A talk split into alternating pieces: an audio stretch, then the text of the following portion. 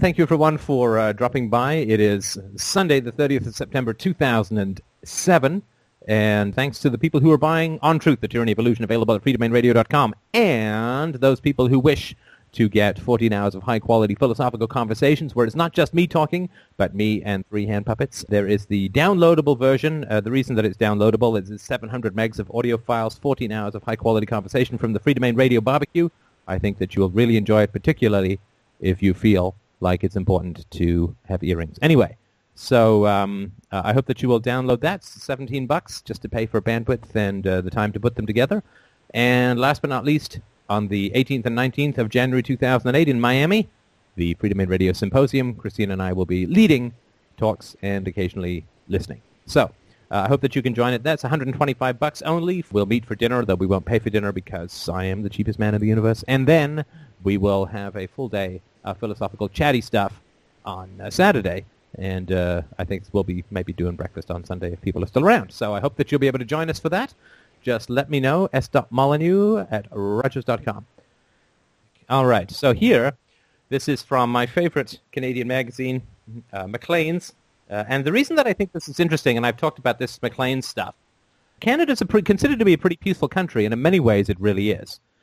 But uh, it's something that I talk about in um, the new book on UPB, which is going through its third draft at the moment, and Christina is diligently putting together a logic tree to see if it all fits together. This is from October the 8th, 2007. So it's actually from the future? I guess so. It's from the future. Geez, I should look up the stock prices. A soldier becomes a target. This is interesting because this is a uh, peaceful or pacifist country that is proud of its peacekeeping role in the world.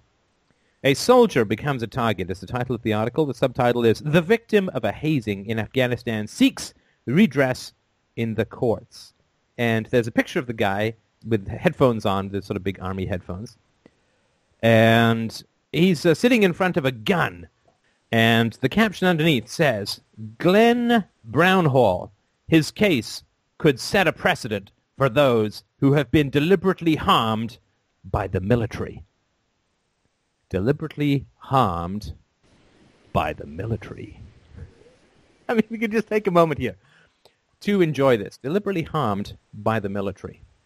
The story is basically that this guy went to uh, Afghanistan, and uh, unfortunately, uh, he was hazed. So it says here, officially, Glenn Brownhall served three years in the Canadian Army. He enlisted in April 2002 and was released in April 2005. But if you ask him when his career truly ended, he can pinpoint the precise date. November the 24th, 2003. I love the job, he says now, sitting in his backyard in Barrie, Ontario. I miss it all the time. If this had not happened, I would still be there. Brownhall was assaulted by two fellow soldiers during his one and only deployment to Afghanistan. The incident was never publicized, but both his assailants were later court-martialed, fined $1,000, and in one case, sentenced to 10 days of house arrest. Of house arrest, ladies and gentlemen. House arrest. Brownhall barely knew his attackers. He had been flown into theater halfway through the tour and assigned to a unit of strangers. I heard someone say, let's fuck the new guy, he recalls.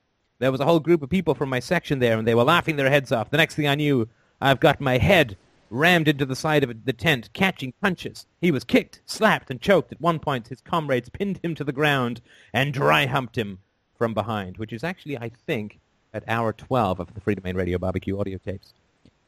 So Private Brownhall recorded the hazings to his superiors, but that only led to more harassment, he says. One warrant officer allegedly called him a narc and a little girl, and warned him in no uncertain terms not to approach the military police. From the get-go it was, Glenn, shut up, Brownhall says. Within days, the entire Canadian camp in Kabul was hearing rumors about this big-mouthed whiner who tattled on his section. I was afraid, the 31-year-old guy says. When everyone else came back from patrol, they could go to bed and feel fairly safe in the camp. I stopped sleeping, and for a long time, I stopped eating. Brownhall asked the brass to send him home, but instead they merely transferred him to job to job until the tour was over. He essentially spent three months looking over his shoulder. They kept me there and mentally tortured me. Injured from the beating, unemployed, and suffering from post-traumatic stress disorder. Brownhall is now suing the federal government for damages. Well, I mean, where do you even begin? Where do you even begin with something like this? It is absolutely completely and totally mental.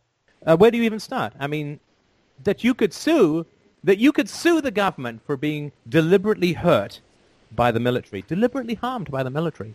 Unless I miss my guess, it would seem to me that that would be the entire point of the military. That the entire point of the military would be to inflict harm upon other people. And it's rather amazing that you could sue uh, somebody for uh, harming you in the military. Uh, that's sort of the point. So that uh, is quite amazing. The fact that when one soldier attacks another soldier, it's called assault and it's a suable offense. And uh, if you shoot an Afghani, then uh, it's not that at all, right? I mean, the amount of contradictions and mess, and, and it's just absolutely staggering. And people say this. Uh, people can actually write a caption to say that you can sue the government for being deliberately harmed by the military. They can say that with a completely straight face. It is absolutely, completely, and totally mental the way that people view this kind of stuff. The other thing that I would like to mention is I did go and see, fool that I am, I did go and see the movie The Kingdom with Jamie Foxx and Jennifer Garner from Alias, which is a show that I quite enjoyed. I must say that it is really amazing to me what they can do technically in films. And I had the same sort of feeling or idea when I saw Children of Men it really is astounding what they can do technically with films. I mean, they can do the most amazing blow-ups on the road. They can do the most amazing combat scenes. They can just technically there's not even counting CGI. I'm just talking the sound effects and where they can put the cameras and the quality of what can be recorded and produced on film. I mean, it's very visceral. It's very exciting. And, of course, it is so fundamentally empty. That, of course, is the part that is so disappointing about sort of films these days. I sort of thought, I didn't read any reviews beforehand, I thought it was more of a thriller uh, about, about these guys who go to Saudi Arabia to investigate a crime. And I thought it was going to be a sort of cultural cat and mouse game and go and so on. And there's a little bit of that. There's a huge amount of exposition. And there's the cool guy, right? Jamie, Jamie Foxx does cool guy on steroids. So there's the cool guy who was always in glasses and who was always vaguely sneering, but always a, has a soft side. Like he loves his kid. So there's the cool guy. There's the cool hot chick there's the uh, the yappy sidekick. There's the you know the older Fisher guy, and it's all just a bunch of cliches. And uh, even the stuff that's in Saudi Arabia, though I think this was actually shot in Saudi Arabia, is also a cliche. And uh, the last half of the film is literally just the most nonsensical stuff. And not going to give away anything in particular, other than to say that it really just gives people the most distorted view. They can make the, they can make combat so visceral and realistic but it gives people the most distorted view of combat that you can imagine, and it's exactly the same as it was back in the days of John Wayne and this sort of nonsense, where you know the the one guy would be in the middle of the uh, square, and the bad guys would be in windows and hidden and on rooftops and so on, and they'd all open up on him, and he'd dive to one side, and he'd pick them off one by one, and I mean, I'm I'm no military expert, but I have to tell you that militarily, I think that the technical term for you being caught in the open in a courtyard with people on the roof and in windows with rocket launchers and all that, I think the technical term is you're fucked. You're completely and totally screwed. And uh, of course, in this movie, the Americans are caught in a square. Their car is blown up. There are people all around them, all the way around them, in windows, on roofs, with rocket launchers. And of course, the Americans, you know, pick them off one by one. And there's this view that combat is sort of an exchange of gunfire. Like you sort of point up and shoot, and then he points up and shoots, and you always get to seem to pick him off. And it's all just such complete nonsense. If you are stuck in that situation where you're ringed by people who've got automatic weapons and rocket launchers, you are toast. You are completely and totally toast. And yet, of course, the Americans get out without a scratch after taking down 50 Arabs. I mean, it's all just the most arrant nonsense. Again, very visceral. Technically, the films are absolutely brilliant. But my God, the content is just so ridiculously empty and uh, they do try for a bit of a sort of universal statement at the end, which I won't sort of get into, but uh, it really is a, uh, a real disappointment. And it's been a, it's been a while since I've seen a movie. And again, I sort of I thought that the Alias shows were on TV were quite entertaining. Was uh, it was a fun sort of cartoony kind of show, uh, but this stuff was aiming for a lot more realism. Like it's just completely mad how they portray these things and what they um, what they put forward. And of course, this kind of stuff does give give people the idea that the military is something fun and exciting. and that you have a chance in impossible situations. Of course, the military fact, and this is sort of fairly indisputable, the military fact is that all other things being equal, you're going to kill each other at roughly the same rate. I mean, the Battle of Britain, which I've talked about before, uh, there, there's no hidden reserves of valor or patriotism or anything like that that makes one force better than another. I mean, yes, if you herd a whole bunch of people who don't want to fight up against a whole bunch of people fighting for their lives, there may be a certain amount of, of change or, or, or unbalance. But, you know, most, most things being equal, if you're facing off against a guy with a machine gun, you got a 50-50 chance. Throughout most of the wars in history, the people killed each other unless there was significant technological advantage like the longbow at Agincourt and so on, uh, or the nuclear weapons in Japan. Unless there was a significant technological advantage, it's pretty much one for one, right? It's pretty much a one-for-one situation. And of course, the reason the Battle of Britain was different was because England was outproducing Germany at the time, had lots of aid from America, but most importantly, by the time the uh, the German, uh, particularly the Messerschmitts 109s, had flown over from France, they were low on fuel and could not do the same kind of maneuverability and had to head back. Whereas England was fighting with a home advantage; they had less distance to fly. So this idea that you know a few small men and women can take on this this force and and win i mean it's all just such nonsense. When you're in a war everybody wants to win everybody wants to live and everybody wants to kill you and they all do so with roughly equivalent kinds of skill. There are certain situations where that can be different. For instance there were some uh, particular aces in world war ii and of course everybody knows about the red baron in world war one uh, who fought i think the canadian uh, ace snoopy but uh, these are sort of unusual, and of course, these are just also bell curve situations. Uh, the, your odds of getting killed in any particular dogfight are about the same when you start. But if you just happen to not get killed, you get lucky a whole bunch of times, then you develop a certain set of skills which make you more formidable, and you get a reputation which makes you more formidable, and so on. But the odds for every average person in a war are about the same, and that's not something that's ever really mentioned. You do see some of that in Saving Private Ryan, but uh, it, it's just something that, that is not really portrayed in movies that, you know, you're going to get wiped out in even numbers, and particularly if you're in a vulnerable situation like is portrayed in The Kingdom. You're just not coming out of it at all. Well, I'm not hearing too much, so I won't bother to keep going we're not going to talk. Uh, all right, there's a few people who wanted to be added. I can absolutely do that, but uh, if you would like to unmute yourself and ask a question or make a comment, that would be excellent. Okay. Um, so I was wondering how you came to the conclusion that piercings and such were self-mutilation. Because, I mean, I know I've never heard that before, and I heard it from you, and I think you're the only person who's really said that. So I was just wondering how you came to that conclusion. Well, it's just putting the two words together, right? I mean, it's uh, it's a physical assault upon your own flesh um, for non-medical reasons, right? So if you go in and have surgery, then you are obviously uh, uh, assaulting your flesh for medical reasons. But um, if you are uh, attacking yourself, right, causing, uh, enduring pain and uh, causing uh, sort of wounds within your own body for the sake of adornment, or for any sake other than, than medical, then clear, clearly it is um, uh, it is uh, self-mutilation, right? I mean, you're, you're harming your own physicality for the sake of non-medical reasons.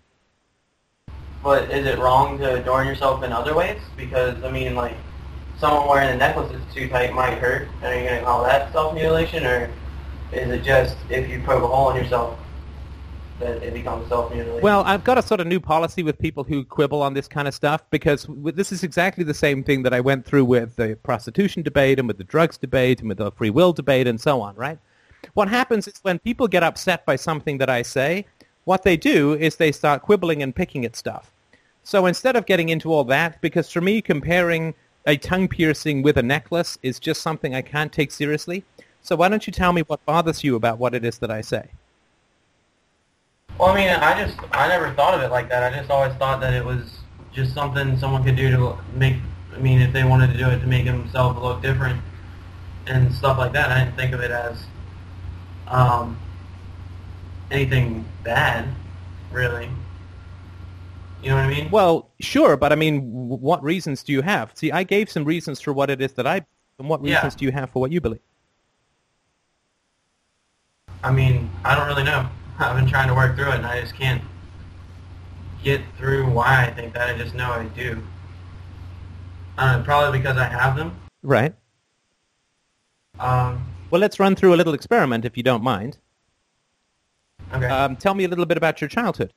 um, well, what do you want to know? Well, um, what were your parents like? What was your upbringing like? Uh, were you loved? Were you cared for? Were you understood? Were you dealt treated with respect and empathy? You know that kind of stuff.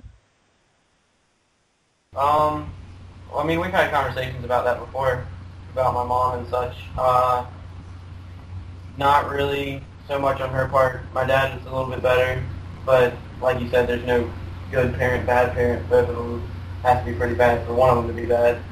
So, um, I would say on most of those, not too well taken care of. Right, and uh, all I'm simply working on is is two particular correlations, and you can sort of let me know what you think. The first is that while not everybody who's had a bad childhood ends up um, uh, carving into their flesh various adornments or you know putting holes in themselves or whatever, not everybody who comes from a bad childhood self-mutilates. But there is nobody who self-mutilates who comes from a happy childhood or even a reasonably happy childhood that's sort of the first thing. The second thing is that we know that there is a psychological problem or a psychological uh, manifestation of a problem called self-mutilation, uh, self-mutilation, sorry, which is where you cut yourself or you push pins into the soft part of your thumb or you, and people do this because they are dissociated, because they can't feel and they panic. And they also start to get off on the endorphins that are released. It's the closest they get to psychological happiness is the endorphins that are released during self-inflicted pain. Right? So if we put these two things together, that there's nobody I've ever met who's got uh, tattoos and piercings who comes from a happy uh, background, and the fact that we know that people who come from abusive backgrounds sometimes have the characteristic of self-mutilation, then we put these two things together, and uh, clearly there's no medical reason to get piercings or tattoos. Clearly, you are uh, saying something pretty substantial about yourself when you get these things. You're putting a whole bunch of stuff on display about yourself. And uh, clearly, it's, it's a form of very shallow vanity as well, right? Because you say, well, it makes them look different, but why is it that you want to look different? Why can't you just be different, right? Rather than, than have to put it... To me, it's, it's akin to plastic surgery. I consider plastic surgery, unless it's restorative, to also be a kind of self-mutilation as well, right? And uh, the question is, like when I look at a woman who's got hyperinflated boobs, then uh, clearly that's um, low self-esteem, right? It's it's it's uh, it's a form of vanity, because like you can be a, a good enough person without you know D-cup breasts that look like I don't know two beach balls in, a, an umbrella, but uh, you you you can be that. You can be who you are without the external adornment. So I view people who go for extremes in external adornment or reconstructive, uh, sorry, or, or plastic surgery, it's just a form of low self-esteem, and it advertises that, I think, pretty, pretty clearly. Well, I mean, where do you draw the line though? Like, because I know a lot of girls have piercings, but like just in their ears. Like, is that bad or like where do you draw the line with that? You know what I mean? Well, I don't, I don't care really. Like, I, and I don't really care about that discussion because that's like saying, you know, how old is a child exactly when they become an adult? Well, I don't know. I, I mean, I would certainly be happy if my daughter didn't pierce her ears, right? But if she did, I would say she's immediately a self-mutilator. But there is a difference, of course, between somebody who's got their ears pierced when they're 10 and have earrings that fit and so on, and it doesn't hurt anymore, and it, it's not a permanent wound, right? Because it can be, uh, they can heal over, right? That's, that, that's sort of one thing. I don't consider that to be any kind of extreme self-mutilation. And then there's people with like uh, 15 eye hooks in their eyes and tongue piercings and nipple piercings and testicle piercings and all this kind of stuff, right? Clit piercings and so on. That's, that's clearly mutated as far as self-image, self-esteem, and, and so on goes, right? So it doesn't really matter where you draw the line, but we do have to recognize that there are extremes. And culturally, of course, it's just more unusual for, uh, for men to um, adorn themselves in this way, at least in our culture. Yeah. Okay. So, all right, that's about all I had on that. All right. Well, uh, thank you very much. I appreciate it. Um, uh, I am certainly happy to move on to whoever next may have, uh, uh, and I don't find it attractive. I think earrings can be nice, but I don't think that earrings need to uh, need to be pierced. You can get some good clip-ons and so on, but uh, I don't think that piercings at all are attractive. And uh, it's an advertisement, as, as I talked about on the um, FDR stuff. It is kind of like a, a um, an advertisement for this kind of stuff. So, yeah, somebody said here, clip-on earrings are like push-up bras and uh, that's uh, that's uh, interesting. All right. So, was there anyone else who wanted to chime in on this? Hi, Steph. Yes. Um, can I uh, ask you a question about a different topic? You sure can. Um, I have a friend who is um, suffering from a long. She's been having insomnia for quite a while. And I and I've heard before in your podcast that you've also suffered from a prolonged period of insomnia. So I was wondering what um, what advice should I you know tell her you know if she wants to get this resolved. Like, what do you think could be some of the reasons? Well, first I'll start with the cure, which for me was Chippendales and Quaaludes, but we can come back to that uh, a little bit later. The cause for me uh, with insomnia was a high degree of divergence between my professed values and my lived values, right? So I was all about integrity and virtue and philosophy in the abstract, although I hadn't worked out. Uh, this is long before Free Domain Radio, about I guess seven or eight years before Free Domain Radio. So I hadn't worked out uh, the stateless society or the real-time relationship or the argument for morality or UPB or any of that. I hadn't worked out any of that stuff. So I was basically just interested in ideas and philosophy and read economics and so on. And I was all about the virtue, right? I was all about being a good guy and, and being virtuous and being strong and being brave and being noble. But at the same time, I was involved, as I've mentioned, in some pretty corrupt business practices that I was profiting heavily from and in business with people that I knew were not good uh, people, all the stuff that I've talked about in The God of Atheists. So um, when, when I really began to profit from my capacity to corrupt other people or to self-corrupt, then my ideals clashed uh, in a way that I didn't understand at all at the time. I just thought I was stressed, right?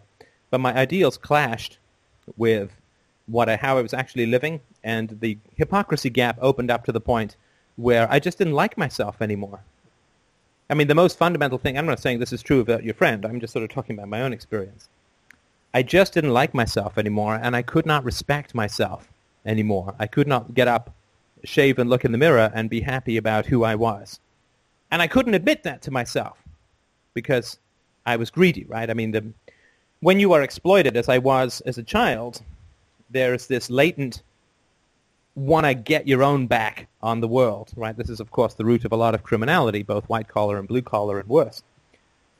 So when you're exploited heavily as a child, there's a, there's a part of you that wants to get the world back that feels that you're owed something. And I went through a very nihilistic period of shoplifting and petty criminality when I was in my early teens. And there's a great deal of cynicism about the world and, and how it sort of claims to care about the children, but nobody actually does anything and so on, right? So uh, I think that for me, I was sliding into that, you know, the corruption that gave me that sense of entitlement, like I've been taken from and nobody cared, so I'm just going to take from people and I don't care, clashed with my values to the point where I was living a really hypocritical life and not being honest with myself at all. And uh, I just stopped being able to sleep. And uh, after a couple of months of that, I was going insane. And I went into therapy and, and sort of plunged into the black night of the soul that awaits all people uh, who begin to really try to live their values. So that was sort of what it was for me. Does any of that sort of ring true in terms of what you might think about with your friend? Well, um, she's been mentioning that she's, um, you know, been having these recurring dreams um, and that probably you know disrupts her sleep. So I was just wondering, perhaps maybe um, you know what are some of the things she should probably consider to resolve this issue she has? Like, what would be the next steps to take? Well, can you tell me a little bit about her? Um, in terms of uh, is, she what, relationship? Uh, is she is she a happy person? Uh, what's what's what are her values like? Uh, what are her? Ethics? Oh, uh, she's in a relationship. I'm pretty sure she's in a. Um, no, she's a happy person, and, and she's in a relationship. Well, no, she's not a Uh, happy person. I mean, I'm sorry to, to be so blunt. She's not a happy person if she's going through insomnia uh, and she's uh, being interrupted by, her sleep is being interrupted by recurring dreams that I'm assuming are not very good dreams, right? Um, well, yeah, that, that's probably right. But um, you know, I was wondering perhaps if you thought that maybe therapy would be, you know, the next step to take, or you know, just because it's been so prolonged and that it's affecting her sleep so much, and that that she wants to get this resolved, um, you know, as soon as possible. Well, let's let's just back up for a second, right? So she presents herself as a happy person, right? I mean, assume you're not completely insane and making things up, right? So she presents herself as a happy person, right? Hmm But she's not. Well, she she seems to me to be a happy person. Okay. Like, I mean, I could, you know, you know, ask her specifically, how- you know, how she feels, but my guess would be she's a happy person. Okay. But she's not. Not again, not not to be too blunt about it, but if she's having insomnia and she's having recurring bad dreams, then she she can't be a happy person, right? I mean, I'm not saying she's like fundamentally miserable and, and blah blah blah, right? hmm But she she can't be a happy person. I mean, at this moment, right now, right? Because she's obviously troubled deeply by something. Again, I'm assuming that there's no medical reason and she's, you know, whatever, right? But, hmm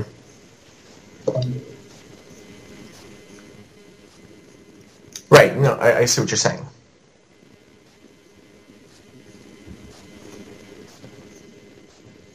so, um, so th- that's, I think there's, there's sort of an issue, right, with that. And it's nothing particularly terrible or anything, but it is sort of an issue that she's presenting herself as a happy person. She's telling you that there are some indications that she's really not happy, but that is not real to you in a way, if that makes sense.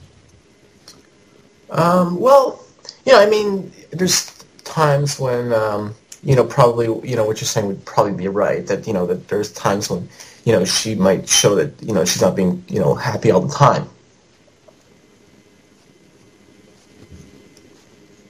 Right.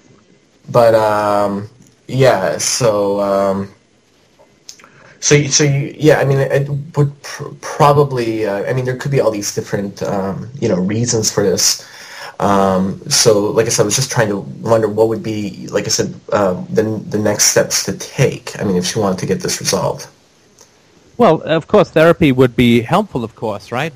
But uh, my my question is where you are in this, right? Because I I can't talk to her. I can only talk to you. Right. Mhm. And it sounds to me like you're not taking her evident distress too too seriously. And you may be right, or it's just sort of what I'm sort of thinking while while looking into it, right? So, so you say she's got sort of recurring nightmares and she can't sleep and so on, right?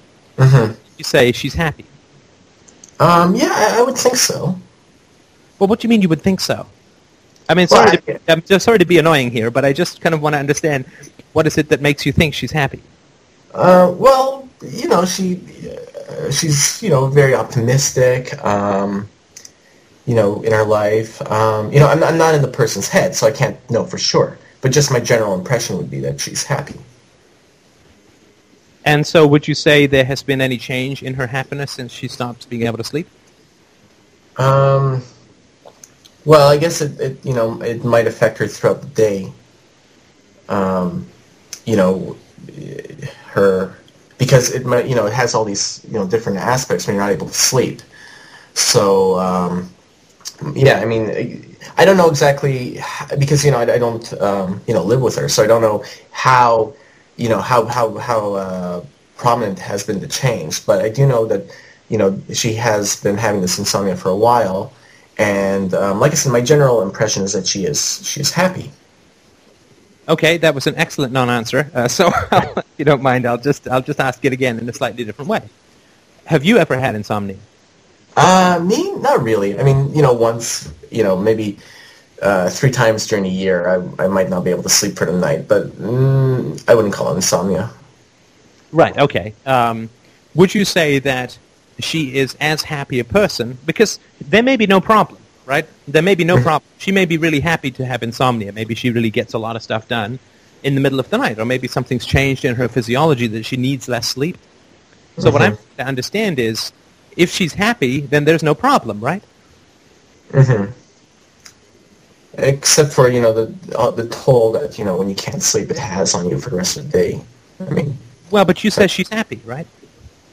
um, yeah, I, I would I would guess so. I, I, that's what I would I would assume. But it doesn't sound like you know your friend very well. No, seriously. I mean, I'm not trying to pick on you or anything. Like, it just sounds like you, you don't really know her very well, and so I'm a little confused. No, I know I know her pretty well. But you don't know if Uh, she's happy or not, or you don't know if, if her insomnia is having any effect on her happiness.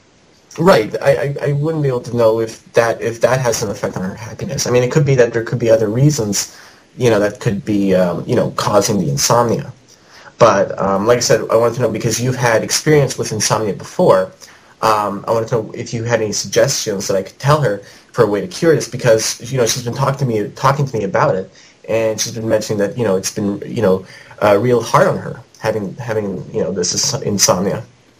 Okay, so here's a piece of information that we can sort of put into the, the question of is she happy, right? That the insomnia is really hard on her, and how long she had it for? Um, I would say oh, probably um, probably like for um, you know a few years. A few years. Well, going on and off. Okay. I mean, not not so, totally. seriously, I Yeah. mean, again, not to not to pick on you, right? But but it seems that, that you're not quite connecting with your friend uh, at, at an empathetic level, right? Have you asked her if if it's a big problem for her? I did. Yeah, she mentioned that um, you know that it has had a toll on her, the insomnia, because you know when you don't sleep, it can affect you. Look, I, I I'm with you, brother. I'm just trying to understand where you are, right? Uh-huh. So she has told you that it is like a minor inconvenience, like I can't believe I forgot my keys again, or it's really No, me, no, or I'm feeling. like I said, it's something that you know that can it, you know it makes her you know tired throughout the day and stuff like that. Um, and you know when when I speak to her about it, she you know she will mention oh you know that she's been having you know trouble sleeping and stuff like that. Um, so I was just wondering you know what you know. You know No, I what would be- understand that you want to know, but but what I'm what I'm concerned about is that you're trying to help somebody when you don't even understand the problem, right? Mhm. Right. So so my suggestion would be, yeah, I mean, I think that she should she should go to therapy. She should you know figure out family issues. She should figure out any place where she's not living in a way that makes her feel proud to be who she is, where she feels strong and courageous and so on. Right. All of those things would be fantastic. But I think you need to ask her, how are you doing with this insomnia? Like like lay it on me, you know, give me the give me the full scoop, right? Mhm. Because if you think she's happy, then there's nothing to fix. If you Right. think she's happy and she's really not unhappy, then you're not a close enough friend to help her. Mhm. Right? Then she's less than an acquaintance. Like I can tell when my grocer is unhappy. Like seriously, Yeah. right? You, you, you probably hear some of these listener conversations with the people who sound a little bit like, you know, like eh, they're, they're depressed, and you can tell right away, right? Right. Right. So, so my, my concern is, I think that you do know whether she's happy or not. I think that for some reason, though, you don't feel comfortable with her being unhappy. I, I sorry, I don't feel comfortable with. Wh- What was that last part? You don't feel comfortable with her being unhappy, right? Because she's a close enough friend that you're calling into a show and you're asking about insomnia, right? Right. You don't know whether she's happy or not. Well, like I said, I, I you know, I, I'm not in the person's. I, I don't know what the person's thinking, but just my general impression uh, would be that she is um, happy. Right. And so I would say that you're not a close enough friend to help her with this, right? Because if you don't know the degree to which the insomnia is affecting her, and she doesn't have to tell you this, you should be able to. How long have you known this person for? Oh, a long time, pretty much. Right. So you should be able to get this person's mood like without them even opening their mouth. You should be able to like snap, get it, understand it, get right to the root of it. And often we know what people are feeling even before they do, right? Because we have the, the benefit of being outside, right? They've got all the unconscious defenses or whatever, right? So this is why I'm sort of, um, right? Either you you do know and you're not comfortable with it for some reason, whether she's happy or unhappy, or you don't know, in which case it seems to me completely bizarre that you'd know someone for years and not know whether they're happy or not. Mm-hmm. And so the thing to do is to just ask her, right? How is this really affecting you? Tell me what's going on. Like, tell me what's going on in your life. I mean, how are you feeling when you get up in the morning and you haven't slept? I mean, do you feel despair over this because recurrent issue? I mean, sleep deprivation is used as a torture technique, right? You know that, right? Yeah, I've heard, I've heard that. Right. So I mean, if she was getting her fingernails pulled out a couple of times a month, she probably wouldn't be very happy, right? hmm So it's another form of uh, of torture, right? So I think that uh, before going to her with advice, it's it's and the reason I'm I'm pestering you, and I do apologize for it. The reason that I'm pestering you about this is that if you try to help people without really getting in their skin, you don't help them. Right? And women in particular, and let me put on my ultra sexist hat for a moment. Women in particular absolutely hate it when men come to them with a solution when they haven't empathized with the problem.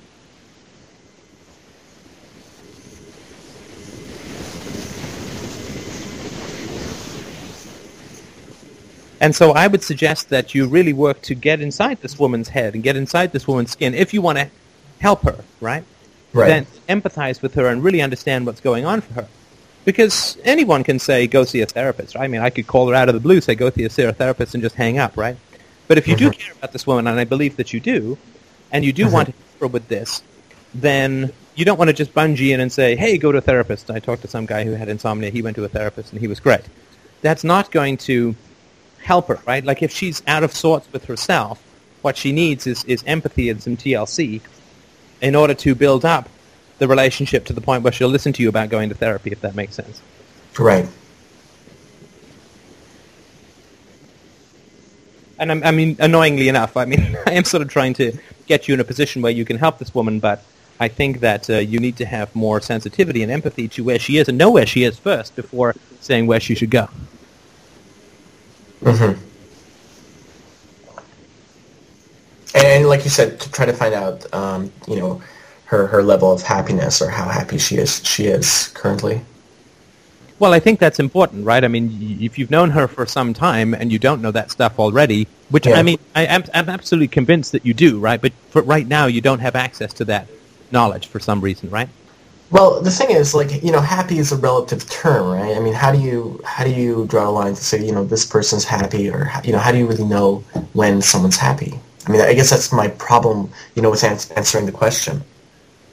Well, but this is the same as the other questions that we get, right? Which I'm not going to have as much patience with as I used to, right? The- You heard me talking to the guy about his um, the, the tattoos thing, right? Like, is a necklace Yeah. a, is self mutilation and so on, right? Yes, there may be times where it's complicated to figure out whether someone uh, is uh, is perfectly happy or not, or to what degree of happiness, blah blah blah. But um, nonetheless, we still know the difference between a happy person and an unhappy person. Like I can't tell you down to the tenth decimal place exactly how healthy I am, but I know that I don't have leukemia, right? hmm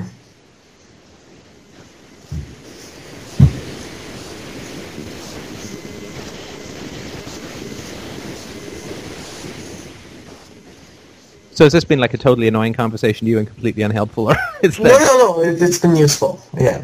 No, certainly.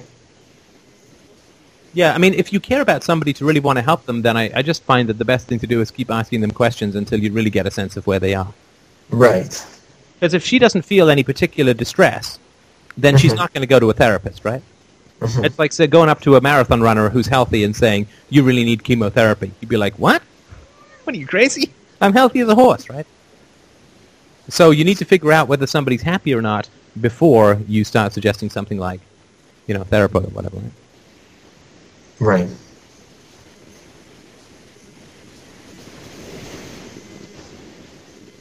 All right. Well, was there anything else that you wanted to, to talk about with regards to this? Um, no, no. I think that you know that was pretty. Um, you know, you know, that it was pretty clear. I mean, just you know, talk to her, see how happy she is, and you know, try to you know ask her questions about it, and then um, you know, and then, then you know, probably suggest that you know the therapy option that, that it might help. Yeah, I mean, for sure, for sure. But I mean, again, if uh, if you don't, I mean, yeah, for sure, I would just just keep asking her and, and try not to get uh, pushed off by "I'm fine," you know, everything's great, whatever, right? Because obviously she puts forward a pretty happy uh, kind of persona, right? And and uh, if if she's not happy but she's putting forward a happy persona, then that is exactly what uh, the the kind of stuff that I was talking about before in terms of having a real difference between your values and how you're actually living. Right. Okay, well, uh, thank you uh, very much. I appreciate that. Uh, it's a very interesting question. Um, there is, of course, a lot of medical stuff that always needs to be checked out with regards to this kind of stuff. Mm-hmm. But um, uh, thank you so much. So uh, I right. will be more than happy to move on to the next person Thanks. who might have. Thank you very much. Uh, the floor is open.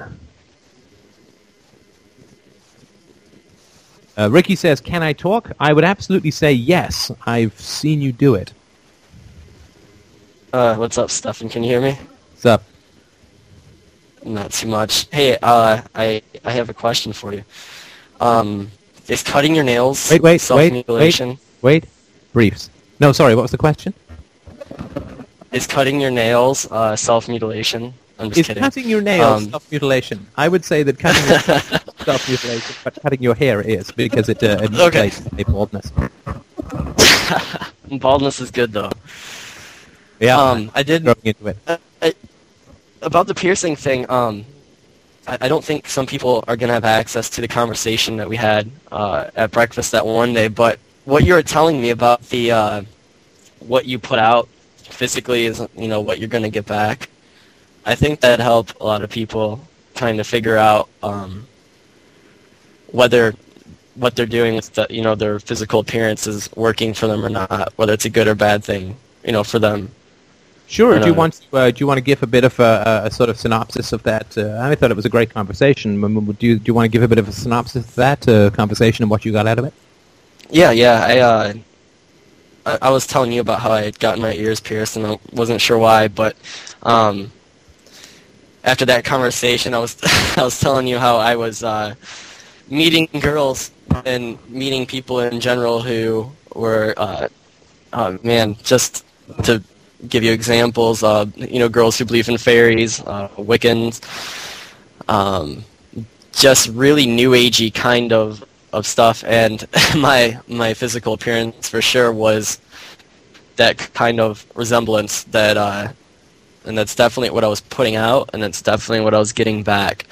And uh and it was because I had never I had never changed my outward appearance when I started changing um the way I thought about things and changing my actions. I never updated what I was putting out. And and I, I suppose that's why I was getting a kind of uh, getting uncomfortable with my physical appearance. Why I was questioning it. Why I brought it up to you, and uh, was kind of wanting to know why I was having maybe a little anxiety about it. And uh, so yeah, I think I think uh, like a lot of the people on the board were talking about how most of their social groups were people who dressed and looked exactly like them. You know, uh, when you have you know a, your clique with your friends who all have piercings, all have tattoos, all engage in the same kind of behavior. It kind it's kind of like a tribal thing, like a like a fitting into. You know, it doesn't it doesn't just end with personality. Uh, uh, similarities. It goes into the physical appearance and um, and it's very tribal, and I, I think that's uh, I don't know something to keep in mind with it. And I've been I've been actually a lot, lot happier since I it, it was on. I'll have to send you a picture because it was really uncomfortable. Um, I, got- I got rid of a lot of clothes, and uh, I actually I took them to uh, this store where you can basically sell your clothes, and they give you um, they give they compensate you by getting a discount on all the new clothes they have Right. and and so I, I did that and it was odd it was really weird and it was some you know somewhat uncomfortable and uh but it's actually it's kind of a nice a nice feeling it's um no i was just going to say that it, it, i have a hard time explaining the the discomfort with it it was um i felt odd when i would go out and i don't know if it was because i was just just completely not used to it, you know, for years of being, you know, dressing the same way. And uh but I mean the earrings was was easy. I took those out and I haven't even thought about those, but it was mostly it was mostly my style of dress that that kind of threw me off the past few weeks. and um, and I it's weird. I haven't had any problems with uh, with meeting anybody that was off the deep end as far as crazy beliefs go, and um, and it's not like I've changed my you know my behavior at all. Uh, I just I don't attract that. I mean, it's only been a few weeks, but it, it's looking that way already. So I can give you a, another update, you know, a month or two from now. But it seems like it, you know, the the hypothesis is holding true. Well, I think that's uh, right. I mean, I think that uh, as we talked about, I mean, you, you put out signals when you when you present yourself. My particular approach to to dress is that it should not interfere. Your clothing and your your appearance should not interfere with your true self communication to to another human being. That's sort of my basic philosophy of clothing. So, I mean, if I show up in a toga you know, to, to the Freedomain Radio barbecue, then people are going to say, like, what the fuck is he doing in a toga? And for God's sake, could he not put on some underpants or something like that, right? Uh, but it would really interfere, right? So people would, would walk in and they'd say, oh my God, this is the crazy guy I've been donating money to or whatever. I drove all this way to come and meet this guy who's in a toga. Or if I was in a uh, some sort of Wiccan uniform or, right, I had a fez on and a thong or something, like, it would be, it would be interfering. You would you would need to process that and try to understand why I was making a choice to present myself in that manner. Similarly, if I did every one of my podcasts in a three-piece suit, uh, you know, with a fresh manicure and you know a freshly buffed forehead or something, right? I look like a glossy bowling ball of thought or something. If I did all of my podcasts in a three-piece suit, in a very very formal setting, then that would be another way that people would perceive me, and it would, I think, it would interfere, right? So when I do my podcasts on the, on the show, like the videos, I try to dress in a neutral manner so that people can focus on the eye contact, the, the verbal and, and uh, nonverbal communication that's coming through YouTube so that they can connect with the thoughts, they can connect with the ideas. I don't want to be in any clothing that is going to distract people from the communication that is occurring between us. And that's sort of, I think, dress as neutral as you can that is appropriate to the situation so that people don't have to do a double take. Uh, there was a um, friend of Christina's had a party uh, a little while back, and her boyfriend was there, and he was dressed in a, a black satin shirt and some pretty tight trousers with this sort of cross-stitching up the side. And he was not he was not a young man, and there was some good old middle-aged muffin top happening there. And he had a little leather waistcoat on. And so when he walked by, it was just like, what? it turned out that they just they were at the Renaissance Fair, uh, which is you know some medieval thing during the day. But and so once I understood that, it's like, oh, okay, so they just came from this medieval fair or whatever, right? But other than that, it'd be like, well, why would he make this choice to present himself in this way? It's it's distracting from the person because the clothes you have to puzzle something out about the clothing in order to get to the person. Whereas if you dress in a more neutral kind of way, a, a bland and boring kind of way, I think that's my particular approach, uh, then uh, you can connect with the person. But it's vulnerable to do that because if you don't have any adornment, you're saying there's nothing that I'm going to do to be eye-catching. There's nothing that I'm going to do to get your attention. Right? Because if you're really heavily adorned in one way or another, that's just going to attract false self people, right? Because the false self is a kind of adornment. Say, just me presented in a simple manner is, uh, I have the confidence to do that. And that's going to attract to you, I think, more confident people. But tell me a little bit more what you felt when you went out uh, without the uh, regular getup. Oh, it was, uh, I, I went out and I went to dinner and, um, and to do some reading. And at first, it, it's true. It it doesn't feel like your physical appearance is doing the um, is doing the uh, the talking for you, so to speak. Um, right. And even when I went went to, I went to class, and that was weird because uh, everyone was kind of, I guess, used to the way I dressed before, and I and I had come to class. It was a 180 appearance, and I actually got into a conversation with them about that because uh, they had actually asked me about it. Um, and one girl had mentioned that I looked different, and uh, I told her I took my earrings out, and um, you know, because I guess I did kind of had I, I had a somewhat um, obvious style of dress, and and I it's much plainer now. Uh, and so yeah, it spurred on some conversation, and I got to talk about it, and uh, and I I guess it was it was nice kind of being able to talk about it with people who noticed. It, it gave me some feedback with it, um, and it, I, I it was nice not having my clothes doing the communicating for me. That way, uh, I felt more in control. Um, that makes any sense. I, I know there wasn't a conflict. I uh, and so, but the uh, the it, it was uncomfortable because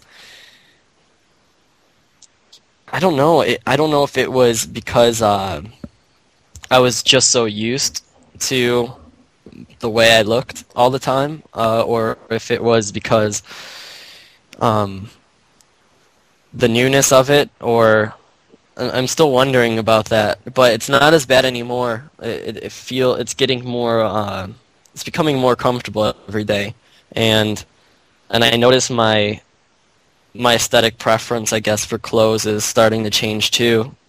I don't. Uh, if I go out and I need to pick up some clothes, I'm not. It feels a little nicer not being so picky, not um, putting so much emphasis or focus on on what I want to buy. Uh, and it's been it's been quite an experience. I'm I'm really glad I brought it up with you, and I'm I, am i am glad I got some answers for it, and I'm glad I, I did something about it because uh, I do feel much better. Um, but yeah, the discomfort, I, I still can't. I, I knew it was gonna happen because I when I was sitting there talking with you, I, I could picture myself being very uncomfortable, and, and it was like that, and it kind of still is, but it's getting uh, it's it's improving a lot, but it's it's nice at the same time because you know I, I, I don't feel conflicted at all. And um, yeah, yeah. Thanks, Greg. I'm a preppy now. it's not preppy. It's mostly it's mostly plain. I don't. Uh, none of the shirts I bought are collared or anything. I bought some uh, button-up shirts that do have collars that are kind of nice, and I bought some normal, n- not metrosexual either. and uh, I bought some like plain kind of colored T-shirts, and um, and I got rid of my jeans that had holes in them because I think all I, I, all I had were jeans with holes in them, and so I uh, I bought some normal normal pants, and um, yeah, it's been it's been different, but uh, I'm just going with it. I, am anxious to see uh, how much better it works out as far as uh, my social life goes because my social life was not working. Uh, all right, so sorry about that. Uh, this was um, Ricky doing something to me that is unspeakable. Uh, will be. Uh, uh, okay, so that was uh, that was that topic. I think that if you want to get more information on that conversation, you're going to have to buy, lay down your cold hard cash for the Freedomain Radio Barbecue Weekend. We had all of that on uh, on uh, on tape, and so um, uh, so that would be that would be the thing to do. So I'm not going to answer any more about that. So who's up next? Who wishes to speak? Who wishes to chat? Hello. Hello. This is, uh, well, I'm on as Obnosis Jones, but uh, my name is Paul, and I'm uh, in Southern California, I just added my name to the map that's been building. I thought I'd answered that thread before, but I can't find my original post. I think there was one before. I don't know what happened to it now. Well, I noticed that the the most recent entries are, are very recent vintage, so I reposted again. And I think that's an excellent idea to have uh, have such a map, because um, I think the people living in the same geographic area might have some opportunity to maybe get together. Actually, it was uh, mostly just a, uh, a listener who's roving called Greg uh, to have places to stay, but I guess it could also be used for social networking as well, which is nice. Uh, he's got a spare bedroom here if he ever wants to stop by for a That's while. That's very kind. Now, uh, just be aware, uh, he moves in, he repaints, and he will in fact impregnate many of your pets. So this is just something to, to remember. Well, our pets are neutered, so uh, have at it. It's uh, amazing. It's amazing what he can do. It's a miracle. It's a Christmas miracle, really. I'm ag- e- e- try that again. Eagerly awaiting the release of your new book on UPB, and uh, I have several plans for it. Uh, one, a rather uh, ambitious one, uh, having to do with getting a hold of a uh, a talk show host out here who claims to be all about the morals and the values, and who has always maintained that there is no way short of religion to have an ethical value system. And it would be interesting to catch him at one of his frequent live appearances with a copy of your book and say, do you have the balls to debate this guy? You might want to say it nicer, but I certainly do appreciate the, get him up against the wall. Do you have the balls? So that's my job. But to know, I, I would love to debate somebody because, of course, um, as I sort of argue in the book, and I'm not giving away anything too much right here, but uh, the, the two fantasies um, are that we need gods and governments to be moral, but the reality, of course, is that since gods and governments are subjective fantasies, that's like saying we can only be moral in our dreams, right? Because it's completely subjective and, and random and, and made up and inflicted, of course, right? So uh, if, the, if it's only religion that can give you morality, then morality is impossible. And if it's only governments that can enforce and inflict morality on you, then morality is impossible. So I would not only say, well, yes, there's this religious way to get morality, but here's a better one, which is secular. I would say that there is only a way to get uh, knowledge about morality that is secular and rational. Now, you can't learn about the solar system by imagining that God is in the middle spinning it around with his little finger, and you can't learn anything about morality by imagining that uh, subjective interpretations of 2,000-year-old drug-addled fairy tales is going to get you there either. Oh, I totally. I mean, that's what what I find to be so amazing about your work, Steph, is the fact that this is um, never crossed my mind before reading your stuff, and I'd been involved in, you know, the the quote unquote freedom, liberty, whatever label you want to put on it this year movement uh, for over 20 years, and I am still amazed at how I managed to miss something so frickin' obvious, which is why I picked the name Obnosis Jones and the fact that actually Obnosis is a is a word that was coined by Scientology, which I was connected to for a number of years until I figured out that these people have no idea what they're really talking about, although they do have some interesting, you know, personal examination tools, but uh, but yeah, the, the, the, the, the, what passes for thought and discourse in this culture is, is utterly clueless. It will be fascinating to watch this guy. His name is Dennis Prager, by the way. He's got a nationally syndicated show. And it will be very interesting to watch his brain explode because he, well, I mean, he has such an investment in what his idea of morality and truth is, and yet he also has such an investment on being all about the values and all about the truth. So it's like he's going to either have to, you know, fall down and go, it's all about my opinion, in which case it'll completely blow up his uh, uh, position on, you know, hey, you know, give me the, I mean, he's, he's, he's sounds like you, will be proven wrong he's just a very amazingly good debater from his point of view, and nobody has really come up with anything significant. You know, the the couple times I tried to call him on the air, you know, I never got on. I think his screeners may, uh, you know, uh, he he limits his subjects so narrowly, so that if you try to expand, well, you know, well, there's a there's a lower level that, that would undercut this point you're talking about. Oop, no, he doesn't want to talk about that. But getting him at a at a you know, uh, at a personal appearance where he can't just hit the dump button on right. you. Uh, and, and and and and once again, I realize that it's you know obviously getting somebody of that stature to understand and you know to to, to have a tremendous breakthrough uh, would be really a great win. But it's it's not something that you know I'm going to stake the future of Freedomain on. If only we can get a national talk show host to you know. No, I understand that's that would just be kind of like a nice icing on the cake, but you need to bake the cake, you know. And I loved your uh, uh, the recent podcast about you know just grab a hand, grab an end of the anvil and start shoving. Oh yeah, I mean that is what we've got to do, and I think it's that kind of commitment that kind of creates the uh, you know the the mindset that will impress people like Dennis Prager eventually. You know, we don't need them to cognite, to, to understand, you know, but it would be nice. And eventually, as more and more of us, you know, start pushing this anvil, it'll create more and more attention, you know. And I think that is our ultimate goal, is just to free our own lives. And, uh, you know, people will say, well, why did you do that? why did you divorce your wife of 14 years when you seem to be getting along so well? Well, it's because I realized there wasn't really a relationship there. And I tried and I tried and I got nowhere. And yeah, absolutely, absolutely. Yeah, yeah. Uh, you, uh, your the podcast. I, I, I think it was one of the premiums. I can't remember uh, the one where the guy. I think it was a premium where the guy was talking about his marriage. And man, it was just you know. And, and you said, well, yeah, um, yeah, I, I warned you. right.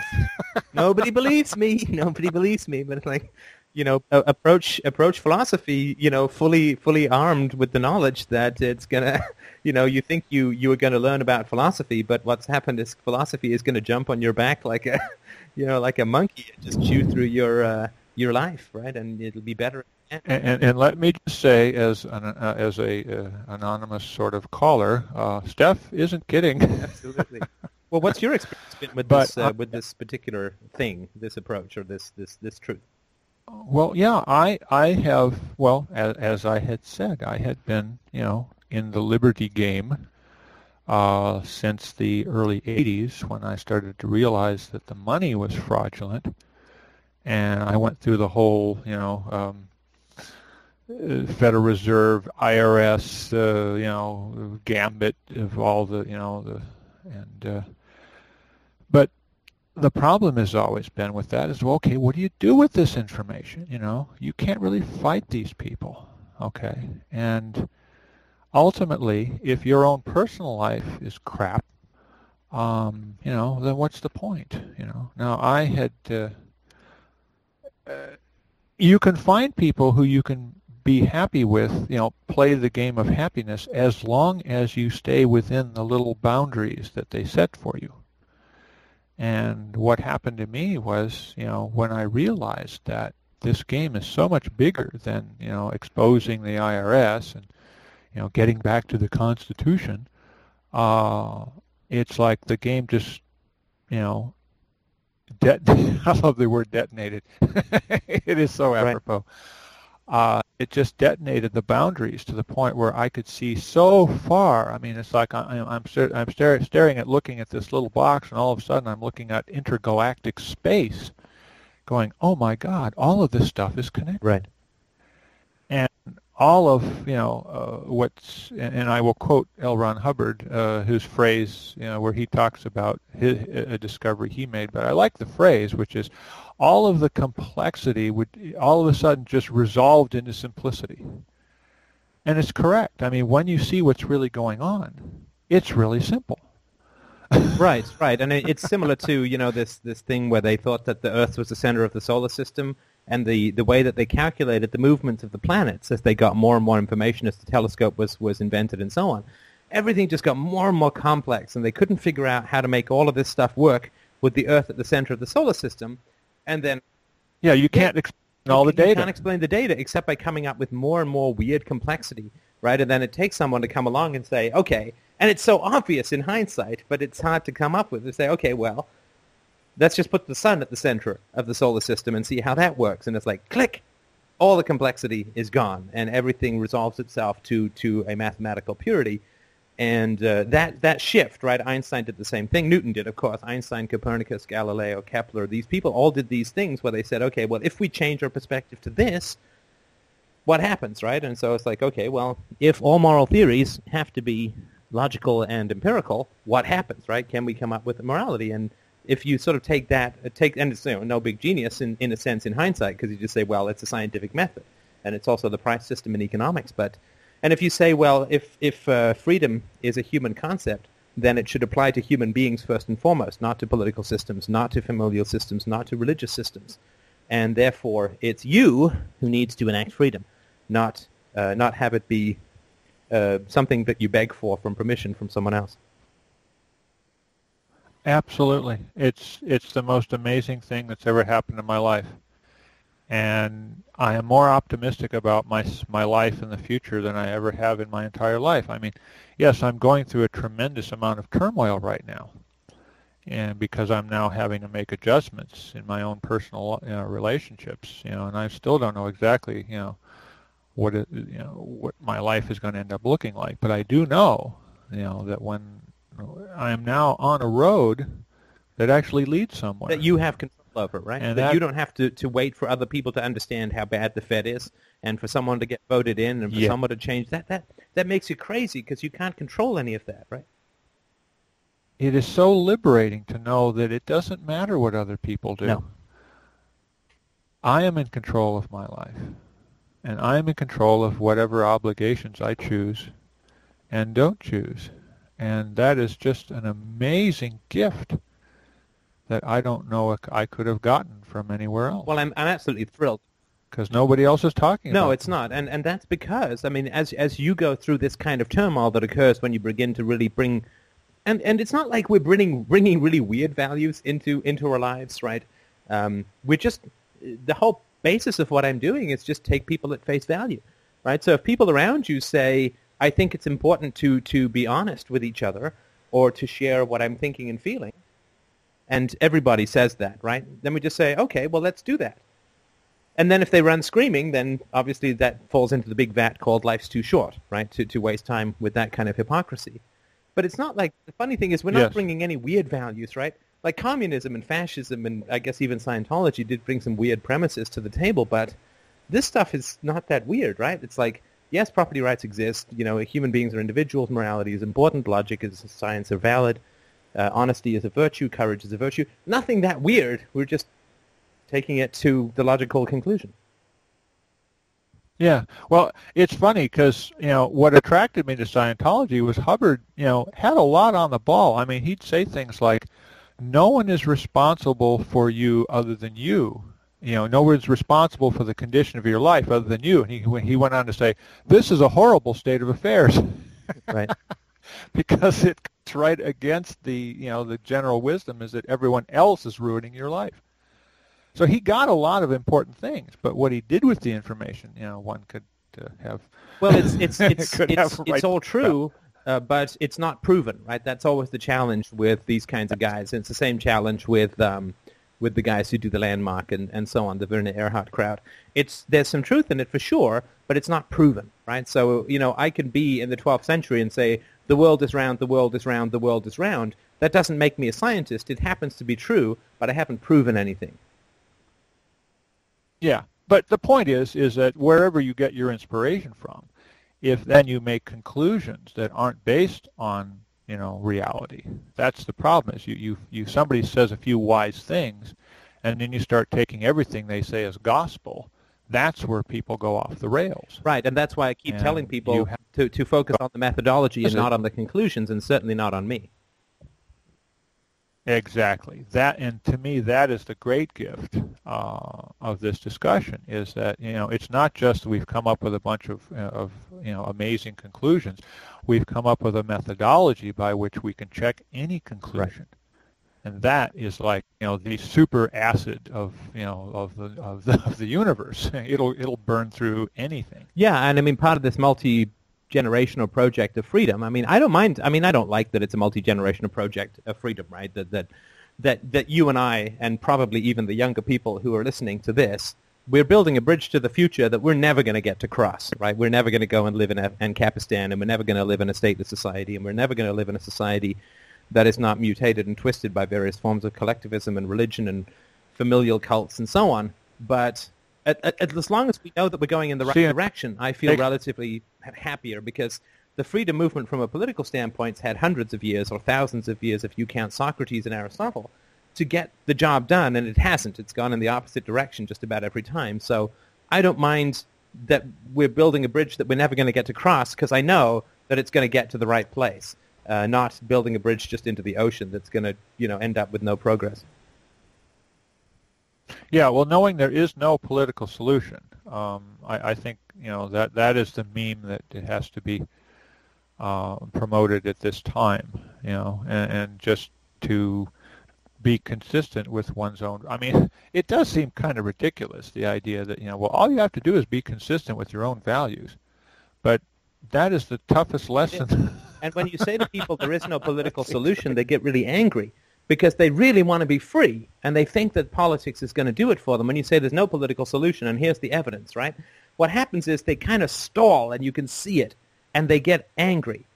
And the reason they get angry is, is, is if there's no political solution, then you have to act in your personal life on the principles of libertarianism or freedom or philosophy. You have to act your values in your personal life, not surfing the internet and writing letters and donating to Ron Paul. And you actually have to, to talk to the people in your life about what, what you value and what is true and, and become intimate with them and challenge them.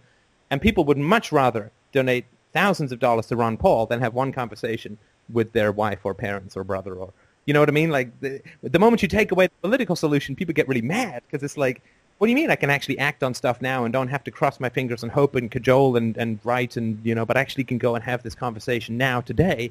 They don't like that at all, right? Freaks them out.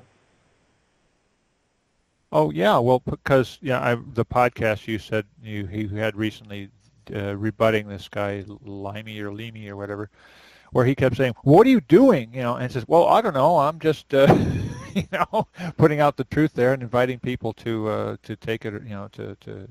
I mean, it's like, yeah, what you know, the the uh, the uh, the endless question for the libertarian is, well, what can we do? Well, we now have an answer to that question. Yeah, which will you know, which will bring you freedom regardless of what the state is doing. Yeah. So I I am uh, you know, my my whole life is is being re uh, refocused and you know I'm closer to my uh, goals than I ever thought I was. Um, now, true, you know, whether Ancapistan will will happen in my lifetime, I don't know, and it's possible it won't. But at this point, you know, I'm happy to be part of the journey. Right, know? and I look, I, am just thrilled. I'm absolutely thrilled that it's working for you. I'm glad that you're over some of the initial shock that that happens when you start talking about what really matters to you with the people in your life. Well, you, it, it, it's it, while it's shocking and and and and, and uh, uh, uh, discombobulating, whatever word, but on a much deeper level, it's so much it's so much more liberating because now I know that I'll never have to suffer with this. What were you talking about? I can't remember the podcast I was just re- recently listening to, but the idea of, you know, giving up the idea of constantly being in, you know, not knowing and in doubt, and finally real, there is such a thing as certainty. And of course, that means that you then have to do something about the certainty. Well, and it's the, it's the but if sorry, you have it's, enough, it's, it's the action that creates the certainty, right? So when, as long as you're talking about the yes. Fed and Ron Paul and a government solution and the Constitution, you're never certain about how it's going to happen. You're, you're in a state of tension. You're in a state of, I don't know how we're going to get there, but I'm panicking because I want it to get there and it's not going the right way. And you're stressed and you're upset and blah, blah, blah, right? So that is not certainty because you don't know if you're going to achieve it, right? The moments that you, and you also fundamentally yeah. don't empirically know whether it works or not. But when you actually put these libertarian principles to, to bear in your own life with the own people that you, you have in your life, then you see that it does work and you are happier and you are more productive and you are more content and you are more energetic and you are more all of the good things. And then you get certainty because you've actually acted on your beliefs in a sphere that you have influence over, not running for Congress or voting for this or that or the other. And so once you put these things into practice, you get a kind of passionate conviction because now you know that they work. It's not uh, in a book. It's not something that Milton Friedman wrote 20 years ago. It's not something that Mises wrote 60 years ago. It's not something that Rand wrote 50 years ago. It's something that you've actually done. And once you've done it, then you yes. get a kind of certainty that I think has eluded the libertarian movement, which has always been kind of naggy in a way, right? They nag people. They're like whiny in a way. They're like, because it's not, there's not that personal certainty that comes from actually having achieved it. Yeah, it's like, well, why don't you, you know, once again, it's waiting for somebody else to change. One of the things that, that I've been going through recently in, in, in going through marriage counseling is every counselor says, well, if you're going to sit there and expect the other person to change, um, you know, this is an unworkable uh, uh, you know, philosophy, you know. And, and I'm sitting there listening to these people going, this is perfect. I mean, you know, all of this stuff that, that had been remained unresolved is now resolving into simplicity because it's like, yeah, if somebody is waiting for somebody else to change uh, before they'll be happy, um, well, I know about their potential for happiness, and I don't have to hang around waiting, you know, anymore because I know how I can get happiness. I create right, and if you go the political solution and you spend 20 or 30 or 40 years doing it, and you find out it was the wrong thing, and you're old, I mean, you know, it kind of sucks a little, right? I mean, that's why I'm sort of trying to get as much uh, as much out there as possible so that people can get that they're not dependent upon democracy to give them freedom, and they'll never get it, right? A and B, uh, you know, they don't have to wait for that, right? Never going to happen. Well, I've already distributed uh, six copies of your On Truth book. Um, looking to buy more, and I'm really looking forward to the UPB when it's released because you know that's that's where it's at, and you know I'm going through people that I know, and either they will understand and they will be a part of my life, or they will kind of you know scratch their head and go, "Gee, what kind of weird crap is he into now?" And I'll know that uh, well they're not ready for it yet, you know, but I won't waste a lot of right. time. Most most people don't make wondering. it right. That's that's the painful part, right? Most people most people will choose what is familiar to what is uh, uh, to what is true. And uh, I mean, and of course, right? I mean, it would kind of suck, totally suck, if someone, whether me or somebody else, came up with some methodology and we got Ancapistan in six months. Because then it would be like, man, are we ever retarded, right? I mean, if it's that possible, right? The harder it is, the more we can relax about not having achieved it in the past, because it is damn hard. Yeah, it's it's in sort of such a way. I said, well, I don't feel so bad that we haven't done it yet because Exactly, man, is it tough. exactly. And, and man, do people kick and scream when you take it out of the abstracts and put it into their lap. And boy, have I been experiencing that. All right. Well, listen. I wanted to give uh, anybody else who wanted to to have a chat. So thank you so much for, for sharing where you're at, and do do keep us in touch. Um, I'm just going to open it up to, to anybody else who wants to get any words of wisdom in before before the end of the show. So uh, I'll open it wide. I'm startling all the people on the chat window. Speak, speak. Hey, Uh, hey, Steph. good. how Is- you is doing? okay. Well, Not what yet. can I do for you? Um, well, uh, I don't know if you've. I guess we've been talking in the the chat window for a little while about uh what happened yesterday. Uh, I, I had a confrontation with my father. He uh he kind he, he kind of assaulted me A little bit. Okay, let's let's hear about it. Tell us Yeah. the story.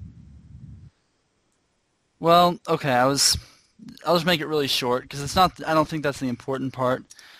Um I mean I wanted to go watch uh, the football game with a friend of mine who lives in uh, well at the college and uh, this particular friend is not a friend that they uh, have a very high opinion of.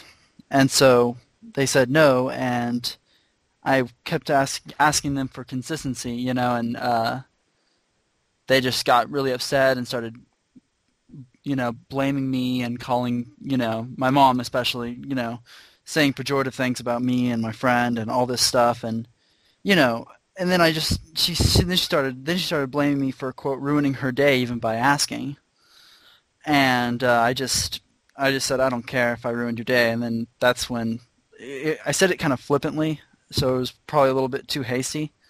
Because there was a- a million different ways of saying, you know, I don't want to be manipulated, and I probably didn't pick the right one, but uh, my my dad just like instantly picked that up on that as disrespectful, and so he, you know, he was pretty he was enraged and just kind of grabbed me, and you know he didn't hit me or anything like that, just you know grabbed me and held me up against the wall, something like that.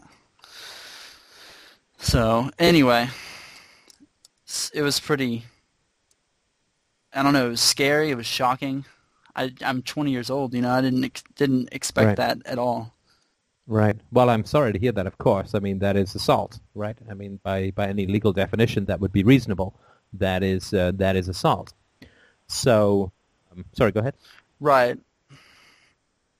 Right, and I was, I, you know, I'm not obviously not gonna like press charges or anything like that, but it, it really, what was just what we were talking about on the board was that you know some some people are saying you know like when are you leaving and all that and I, I am planning to um, but I what I was I mean I'm I'm not going to like charge him for any of this I, what I'm thinking is I, this just really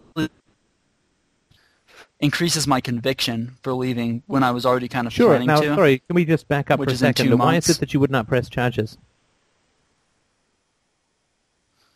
Um, I don't.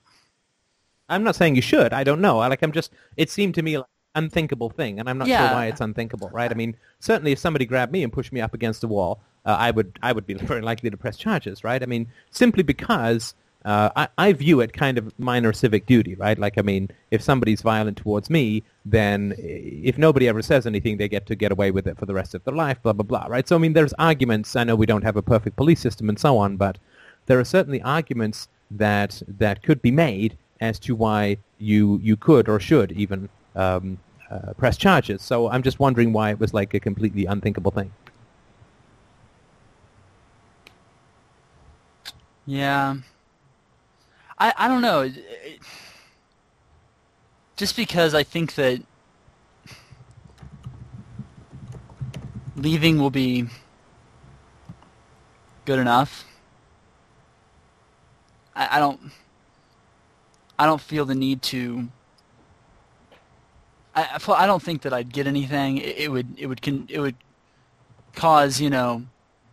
It would cause me to have to see them and deal with them, you know, more as the the court stuff went on. Maybe I don't I don't know, but just I I think that it's it's plenty good just to just to leave. I think I, I don't know.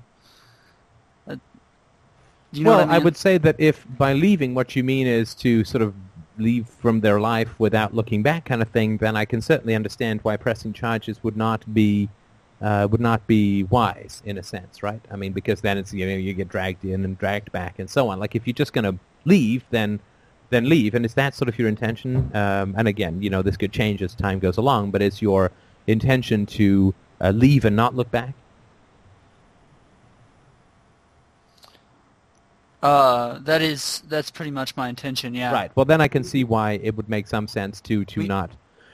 I- just always want to make sure that people don't just throw things out of their mind because they're quote impossible or unthinkable or whatever. Right. I mean, you absolutely have the right to press charges against anybody who assaults you.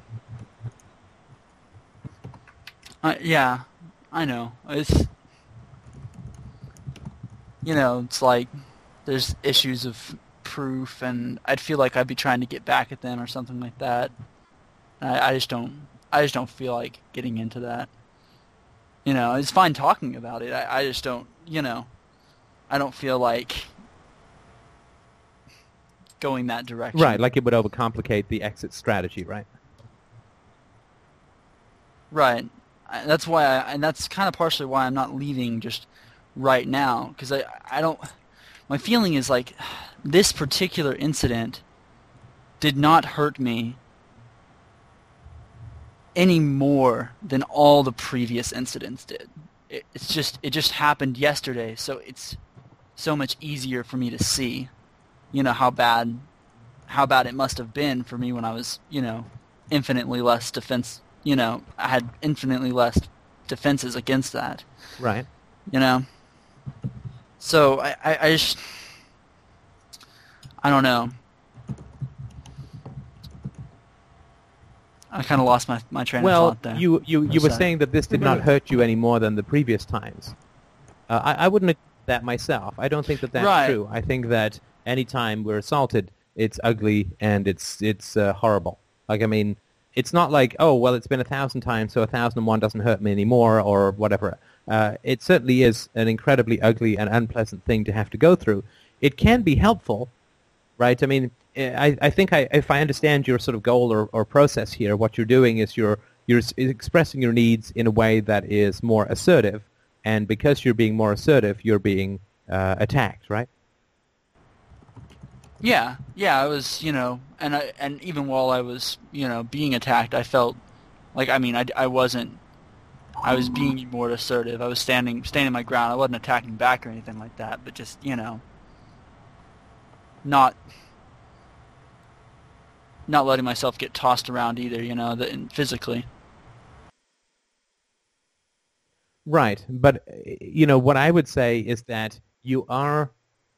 Th- this would be my suggestion. You say you've got two months to go, right? Two or three. Okay, let's say let's say two or three. Um, this would be my suggestion.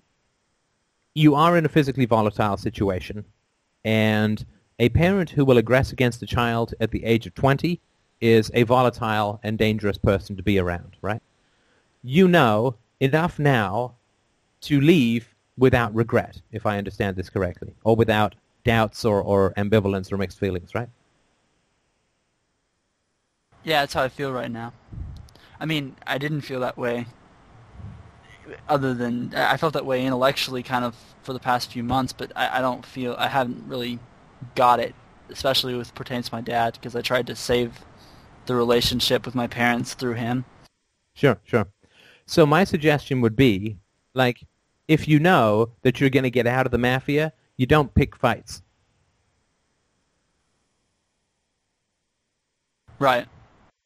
So if you've reached the place where you have some closure in terms of the possibility, and I would say that physical assault is probably one of those places that you can get that kind of certainty. Right, yeah, it was kind of helpful that way. Right. So now what I would suggest in fact, more than suggest, strongly advocate that you do, is to simply be meek and obedient until you go. Yeah. Yeah, and I, I, I mean, I'm not. I wouldn't say I'm, I'm really too far from meek and obedient from just average, you know, day to day life. Well, sure, I understand that, but I don't think that you want to get into the situation where you're repeating the assault or uh, instigating or being part of the process that leads up to, I don't mean your fault, but instigating the assault that uh, occurred yesterday. Right, so like, no... Hi, sorry, no, some, just interrupt. Somebody sort of pounding on the keyboard or mic or something, so if you could... Yeah, it seems like that. Great. But sorry, go ahead. Uh, you know, yeah. What I guess what, what what you would mean by that is since the instigating in- incident was uh, demanding consistency, what I should stop doing is demanding consistency, since I know that they'll be inconsistent. Well, exactly, exactly. I mean, you don't argue with crazy people. Once you've established that somebody is crazy, you don't argue with them anymore, right? Because then it becomes masochistic. And so you don't ask, you don't try to establish personal boundaries with narcissistic or violent people because you can't do it. It's impossible, right? Right. And so since you can't ever get boundaries from somebody who's willing to physically assault you, and you can't have a reasonable or peaceful or animated or passionate discussion with somebody who is willing to physically assault you, then what you do is you just don't pick fights with that person. You just get away from them, right? Right because you're going to want to fight with your dad. You're going to want to fight with your dad because you're mad, right? Not as much as some would think, but yeah, I, I, mean, not really that mad. I don't know if that's a good or a bad thing, but I, am not. Well, just like, just be alert to the possibility that this may come up in you, right? Because if you've been uh, assaulted over the years by your father, you've got some rage, right? No, no one who's alive could not be that way. Sure. Sure, I just I just guess I don't feel it. Yeah, I mean just just be careful, right? You're in a volatile situation and you need to be aware that your assertiveness has brought something to your consciousness which is the degree that you've gotten very viscerally of your physical humiliation at the hands of your father over the years, right? Right. That is going to let a kind of beast loose in you, right? It's going to destabilize you for a little while. And given that the instigator is around, I would suggest get out as soon as you can. I don't know, it doesn't matter what your circumstances are. If you can't do it, you can't do it. But right. you have to be careful that, see, the, the reason that you should get out sooner rather than later is because your father may do something he regrets, or you may do something that you regret. Right. So as soon as you got two alpha males, you got two alpha males in a situation of physical dominance here, and you're old enough now, and you're big enough now that You you've got a lot of rage in there because being uh, physically assaulted for many years always breeds. I mean, there's no possible way that it can't breed a lot of anger, right? That's something you need to deal with uh, before you get into more longer term relationships. I would say. I don't want to repeat any patterns, but you're in a situation where somebody who's instigated violence against you, which you're now conscious of, is going to be pushing your buttons for the next, you know, six to eight to twelve weeks, right? Okay. Right, right. And when you said something about the two alpha males, I, I, I kind of like that clicked because I was thinking like I'm, I've been trying to assert my independence, you know, as a as a person, and that's okay. That makes sense. Yeah, this is primal, right? I mean, this is very primitive what's going on between you and your father, which is around the overthrow of the older generation. There's something almost simian, and I don't mean this in, in an insulting way, but there's something very primal about it, right? Sure. Uh, that you're attempting to assert your authority against the sort of leader of the pack, so to speak, and, and there's physical violence that ensues. Uh, in, in the ape world, this this doesn't end well, right? I mean, and we have all of those instincts still. So just don't get into fights with your dad, and for heaven's sake, just whatever you can do to get out as quickly as possible is essential. And be aware, monitor yourself for your own temper. Don't let a flare-up get the better of you and make you do something you'll regret. Sure. All right, that makes sense. Can you get to a counselor or therapist, uh, psychologist, psychiatrist? I'm I'm in therapy and he's paying for it. So. Oh, good. Okay. Well, you know that's fantastic. That's fantastic. So um, uh, then I shouldn't do too much uh, more because I'm sorry I didn't realize you were. In, I try not to, to sort of, hey, and here's the philosopher's take on what your therapist is, is saying or whatever, right? But I, I don't know. I appreciate both. Should I should I should I not or no, no. Look, if it's if it's of use to you, it's of use to you. I just I don't want uh, uh, uh, I don't want a therapist calling me up and saying, "What the hell are you saying to my patient? The, you don't know the history. You don't know this. You don't know that. That kind of stuff." Uh, which they could have every. we're not do, that right? far So- into it yet. So, but yeah, I understand. That makes sense. Right, right. So um, I hope that this is helpful. You know, uh, the self-mastery that you're going to need till you get out is not going to be insignificant. Uh, it, it will actually be better for you psychologically to submit to your dad. Because that's the humiliation that you need to deal with, right? Because when you were a kid, you could not fight back. Now that you can, if you do fight back, you won't actually be really, really, re- really re-experiencing what happened to you as a kid, which is what you do need to be able to move on. Okay. Well, that makes sense. Thanks. Oh, you're very welcome. Well, listen, I'm so so sorry that uh, that it's come to this. It is uh, just an awful, awful thing that anybody should ever lay a hand on you uh, in anger or anyone. I mean, it is a terrible, terrible thing, and my heart absolutely goes out to you. I just uh, all the sympathy in the world for this uh, really, really difficult situation, and I absolutely wish you the best of luck over the next couple of weeks, and do keep us posted. All right, I will.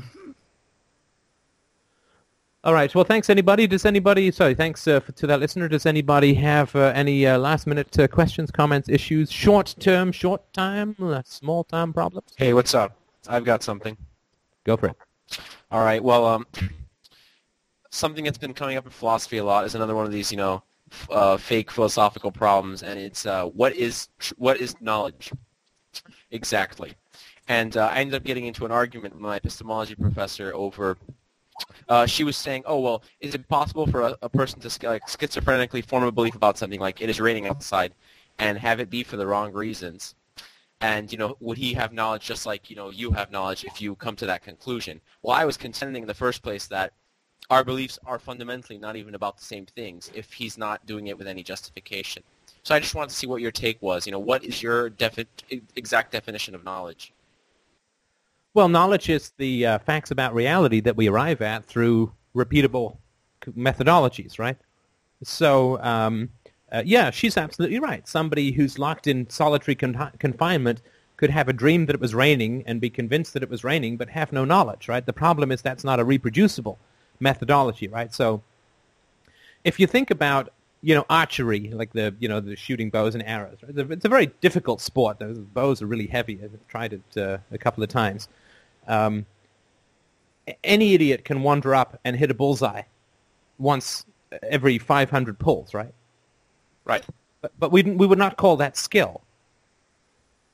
Right. Right, So, so skill is- skill is when you can reproduce. Skill is when you can reproduce it. I was saying to somebody the other day, when I first started to learn tennis, because I'm pretty strong, I was able to rip off some fantastic serves, but like one out of ten times, right? So now I've got it down to one out of two times, right? Which is like 20 years of, of practice. But um, uh, the uh, the fact that I could hit a great serve did not make me a great tennis player. It's the methodology uh, of practice and reproducibility that counts, right? So it's not knowledge if you just have an opinion, right? As I said earlier, if I just went around, if I wrote a children's story in the 12th century entitled "The World Is Round," we would not call that a scientific proof. I would not have knowledge that the world is round. I would just be saying something.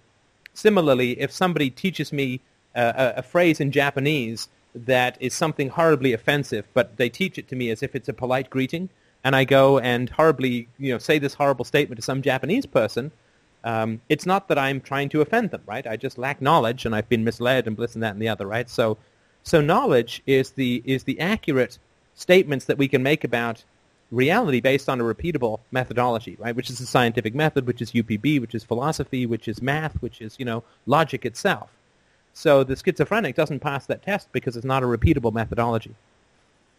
Right. So uh, using well, using the skill analogy uh, to the archer, it, it, seems that yeah, you're defining knowledge in this way that you're requiring um, repeatability as a, as a criterion. But I guess I guess what I was wondering is like, is there a more tightly knit uh, logical proof, like when you actually show the steps like that. Let's say uh, to lead to my belief formation that it's raining outside, you know, there's a there's a set of steps that leads down to the law of identity at some point, right? And then uh, the schizophrenic person who forms this thing forms that belief without any regard to the law of identity, or at least the lineage, the you know the spatial and temporal arguments for why it's raining outside and what and what, what it's arguing about. Do you see what I'm saying? I think your explanation is sort of like attacking it from a different side well, sure. I mean, I'm not going to claim that that's a, a, a syllogistical proof uh, of, of, the of the idea, but you know, the basic thing is that uh, something that is accidentally right is not right, right? It's not correct. Something that is accidentally correct.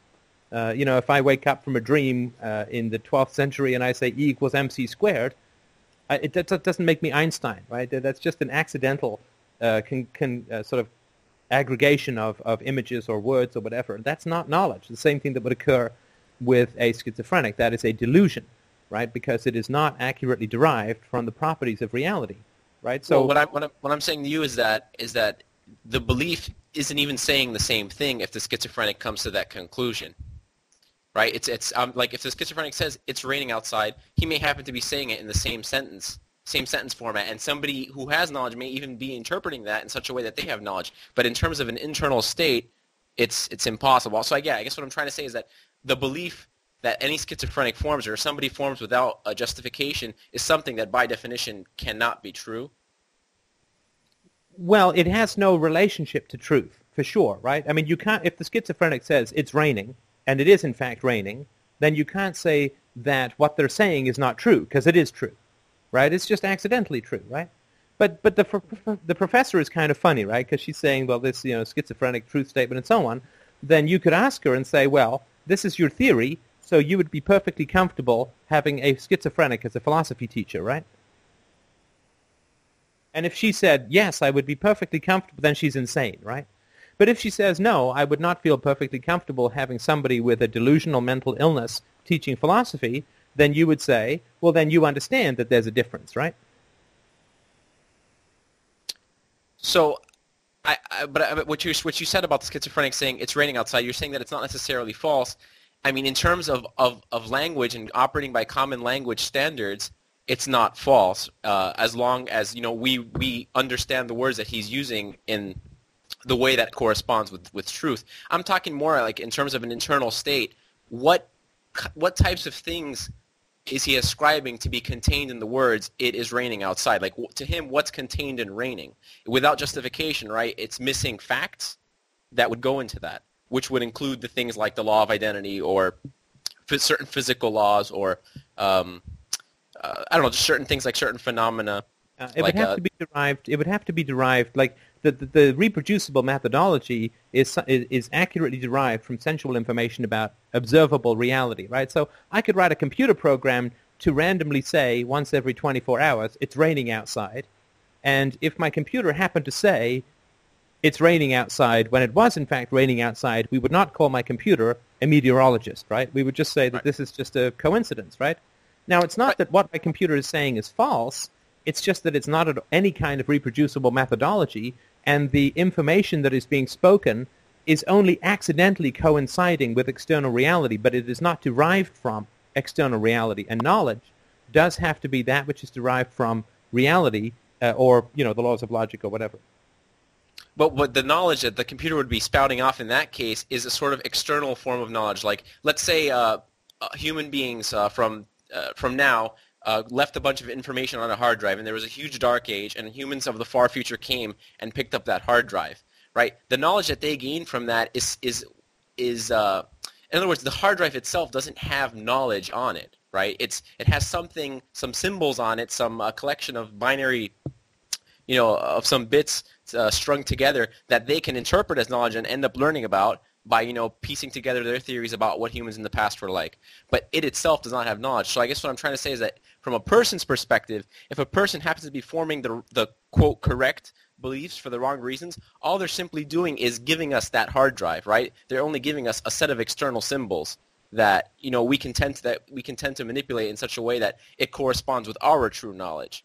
So I mean, this is like splitting hairs almost, but I mean, it, it- it's a big quote philosophical problem, and I think with this kind of clarity, it's important. So do you see what I'm saying about the difference between a sort of knowledge as an internal state and knowledge as external storage?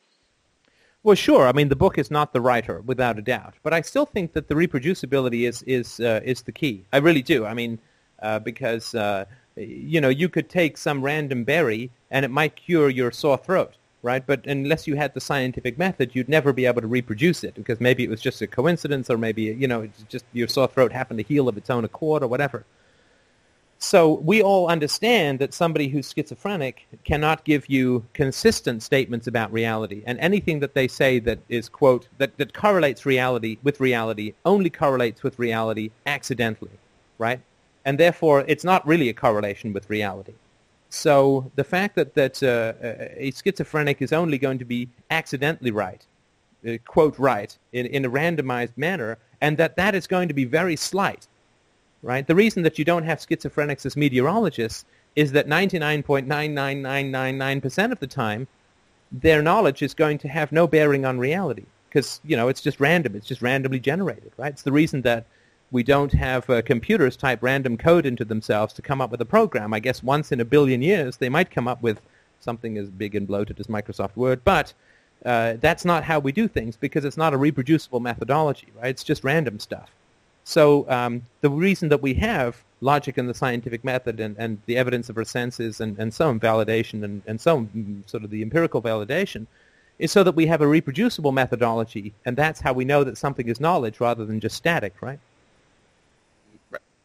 So yeah, uh, I guess in quick summary, um, you're you're suggesting that you know, reproducible methodology is something that necessarily arises from knowledge, right? And that's a good thus is a good criterion for seeing if something is knowledge or not. So, but but when it comes down to it, I was just trying to I was just trying to see if uh, if you agreed that uh, when a schizophrenic comes up with a belief, right, it, it can't even logically correspond with reality. It can only be something that's said externally that can be interpreted as something that correlates with reality every now and then. Yeah, it's like uh, if uh, if if the wind carves to be or not to be uh, uh, on a beach just accidentally, we don't say that the wind is as good an author as Shakespeare, right? It's just a random happenstance. It's not reproducible. It's not anything which is consistent. It can't be evaluated. It can't be retested. Uh, knowledge is a slippery thing, right? Knowledge is a, a thing that needs uh, to be looked at from a bunch of different angles. It needs to be tested by a bunch of different people, particularly in science, right? This whole fusion in a jar nonsense, right? It's nobody else could reproduce the experiments. Knowledge is a slippery thing, and that's why this reproducibility is, is very key, right? And that's, that's why when you've built a bridge before, you know you can build it again, and it's going to stay up if the last one did, because reality is consistent. And that's why, like reality is consistent, and therefore what true statements that we make about reality should also be consistent, which means reproducible. Uh, and therefore, you know, if there is water falling from the sky, then it's raining, right? We can say that's consistent description of the behavior of, of matter and energy in reality. But if we just say it based on our own vision and it's not corresponding to anything in reality, then it's not a knowledge statement at all. Well, that was the short question, I guess. Well, that's great. Thank you. Uh, thank you so much. All right. Is there anybody who uh, is dying, dying? I tell you, uh, for uh, any other uh, questions or comments before the end of the uh, end of the show? Hey, Steph. Dude. What's up, man? Wait, wait. I'm just licking your arm in thanks for your donation this week. Oh, hey, that tickles. That's what I was going for. so I just I uh, wanted to give you some mad props on that uh, the God of Atheists thing. I finally got done with the uh, the audiobook about a couple weeks ago. Oh, And- I'm glad you liked it. It was just wow. I seriously, there's there have been. When did you write that? I wrote that in 2003. Uh, 2002, 2003, I think.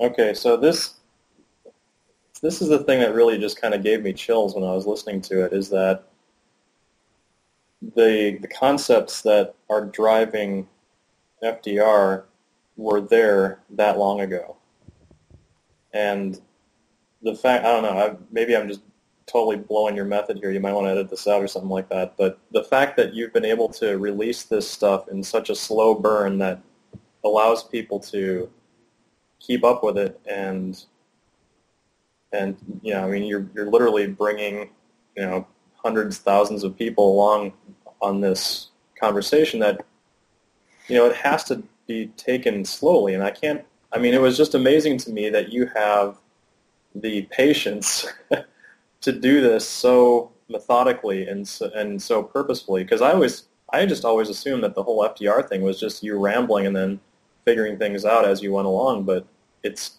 really not and it's quite amazing when when I finally understood that you know Well, I appreciate that. Um, yeah, this this I wrote years before. Uh, I guess the, uh, this I wrote two or three years before my first article was published on Lew Rockwell, which was prior to uh, Freedomain Radio. Yeah, no, I mean, I, I had a, a pretty solid idea of where it is that I wanted to take people, but I also knew that if I started off with the family stuff, that it would be culty and without context. And you have to get people to believe in stuff or to, to I shouldn't say believe in stuff.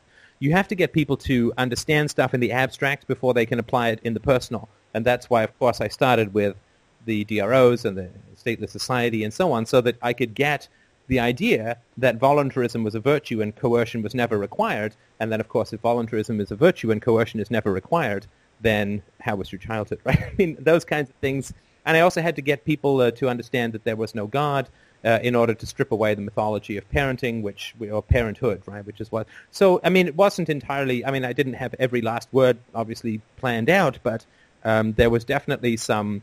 Uh, how can I get this across to people in a way that's going to be enjoyable for them? How am I going to slip past the false self-defenses that we all, all have, and and get get them to a place where when I start talking about their family, that I'm not going to completely freak people out, alienate them, turn them off, uh, make me you know, feel that there's a bait and switch. How am I going to establish some authority and some credibility? like it was, it was absolutely a, a, a challenge from that standpoint. And uh, I think that I've had some comments from the people who've read or listened to Togoa that uh, they knew, uh, they kind of know in hindsight what I knew back then, and that that it, it was a bit of a, it was, a, I guess I tried to make it as soft a, a landing as, as I could for people.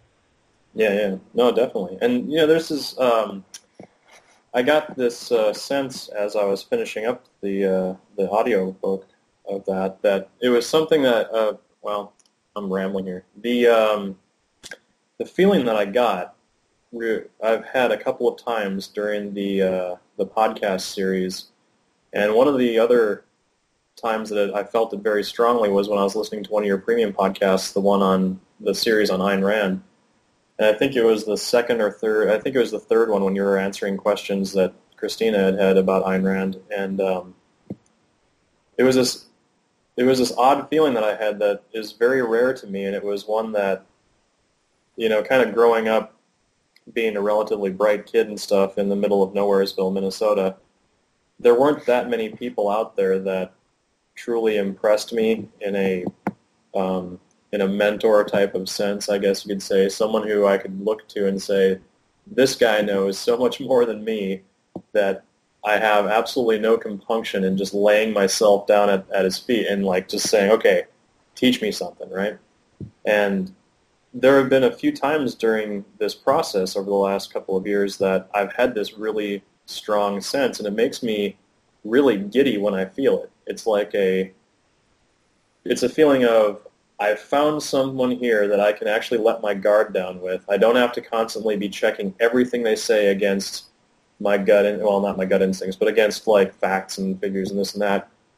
And I think it has something to do with, I know we were joking about this several months back about the whole abacus thing, you know, being so precise and certain in every little tiny thing.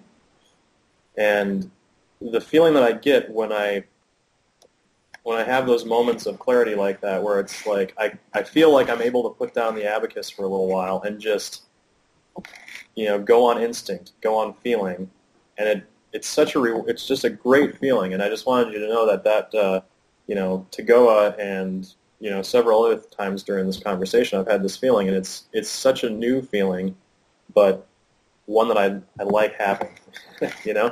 Well, I really appreciate that, and I uh, I must say that I was I I think I was I I must say I think I, I I almost outdid myself a little on the Ayn Rand stuff because she is such an incredible thinker, right? I mean, and I uh, lay lay at her feet for, for many many years uh, as as far as as thinking went. So to to attempt to surmount the uh, goddess of philosophy, so to speak, uh, was uh, it really did bring out something quite uh, quite uh, almost like remarkable in me. Like it was, I felt that I sort of outdid myself on that podcast series. So so thanks. I'm glad that that that connected to. Yeah, definitely. I mean, that thing resonated with me very. I mean, there's something about just um, hearing someone because I knew that you had this reverence for her ideas and stuff like that. But when when you got to the point where the conversation sort of reached, well, you reached the point of stepping up to where she got and then stepping past it. And the way that you did it was so,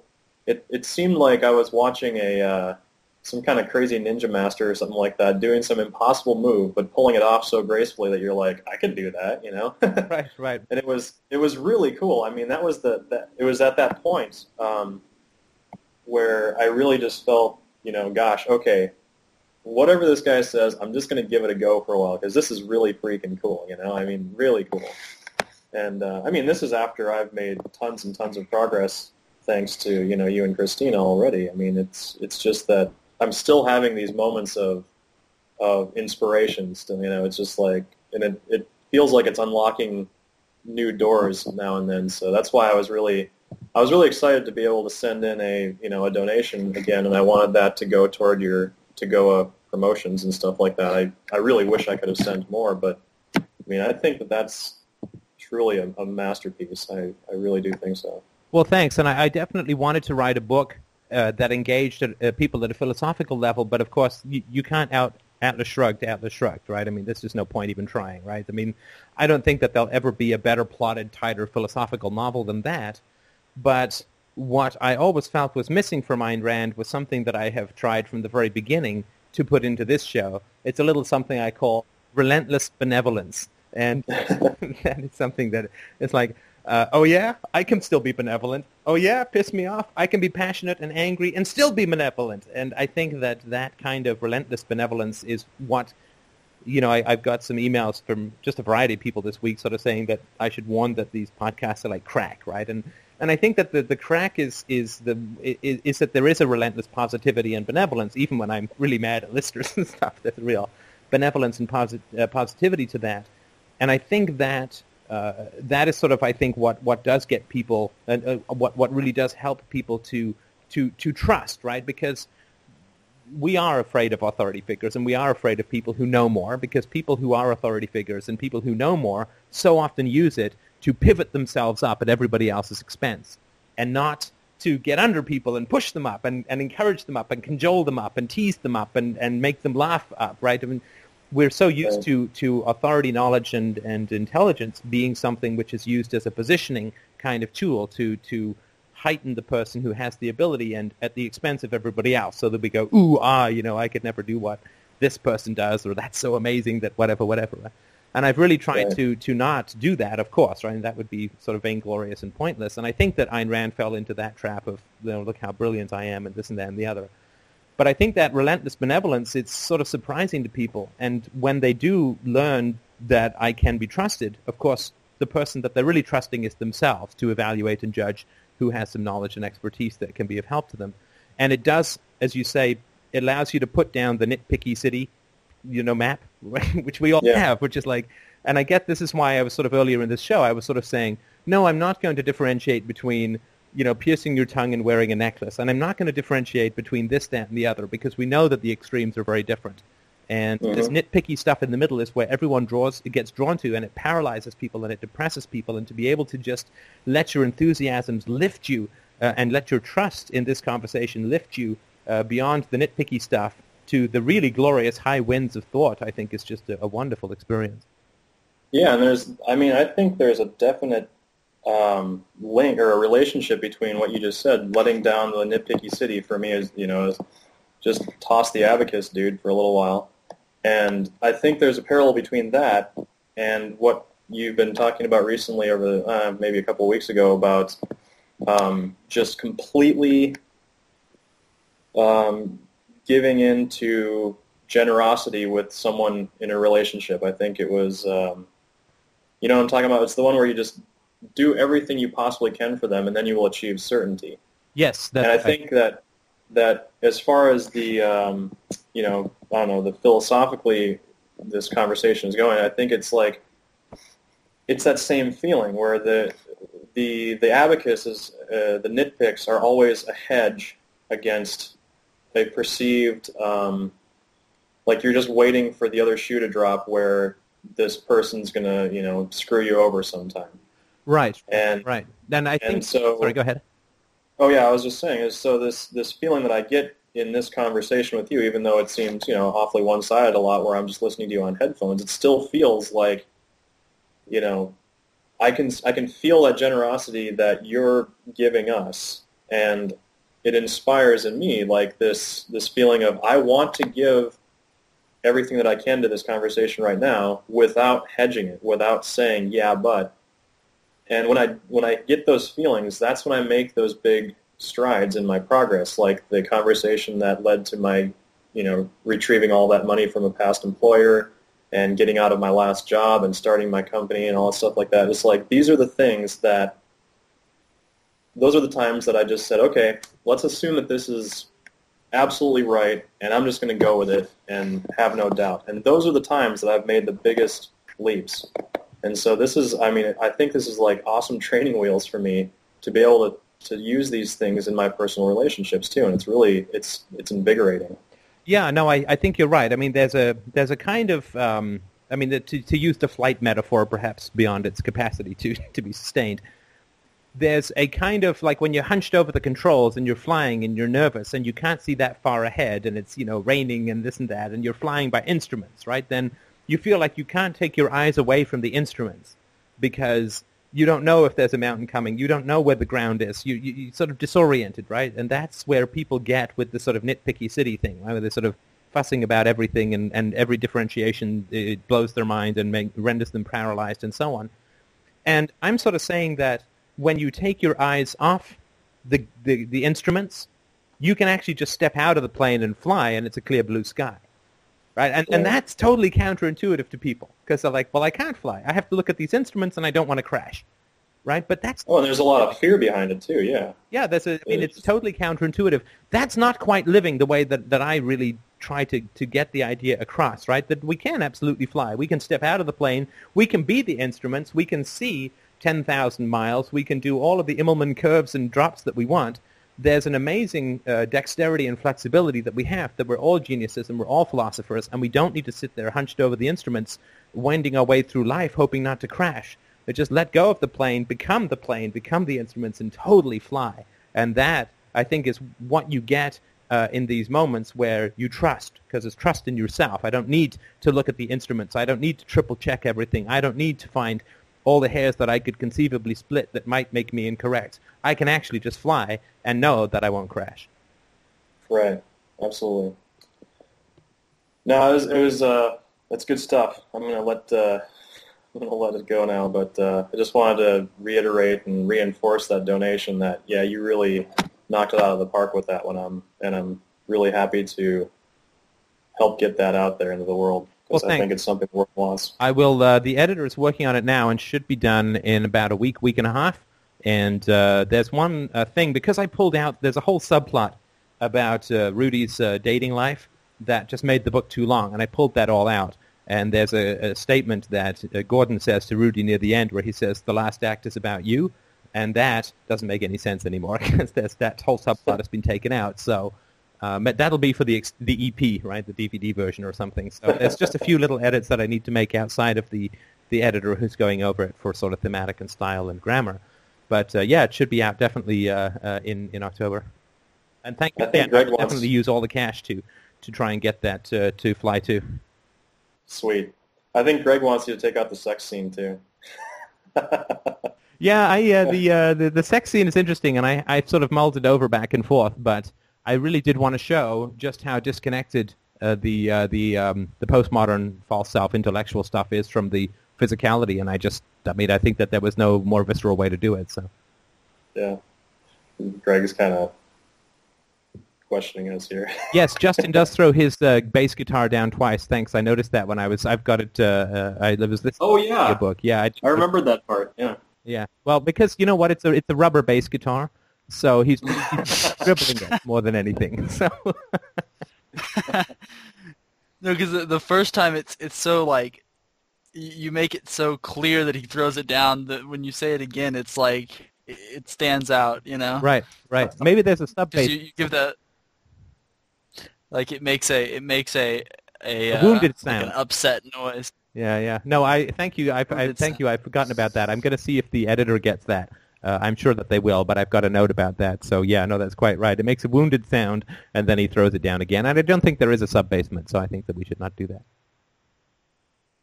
All right. Well, thank you everybody so much for joining in today. It was a great show, James. If you could just uh, give me the WAV file, uh, if you need a place to put it, just let me know, and I'll give you access to the FTP site. And uh, I will uh, thank you so much, everyone. It's a great, great show, and uh, I will uh, uh, I will talk to you guys next week, if not before. All the best.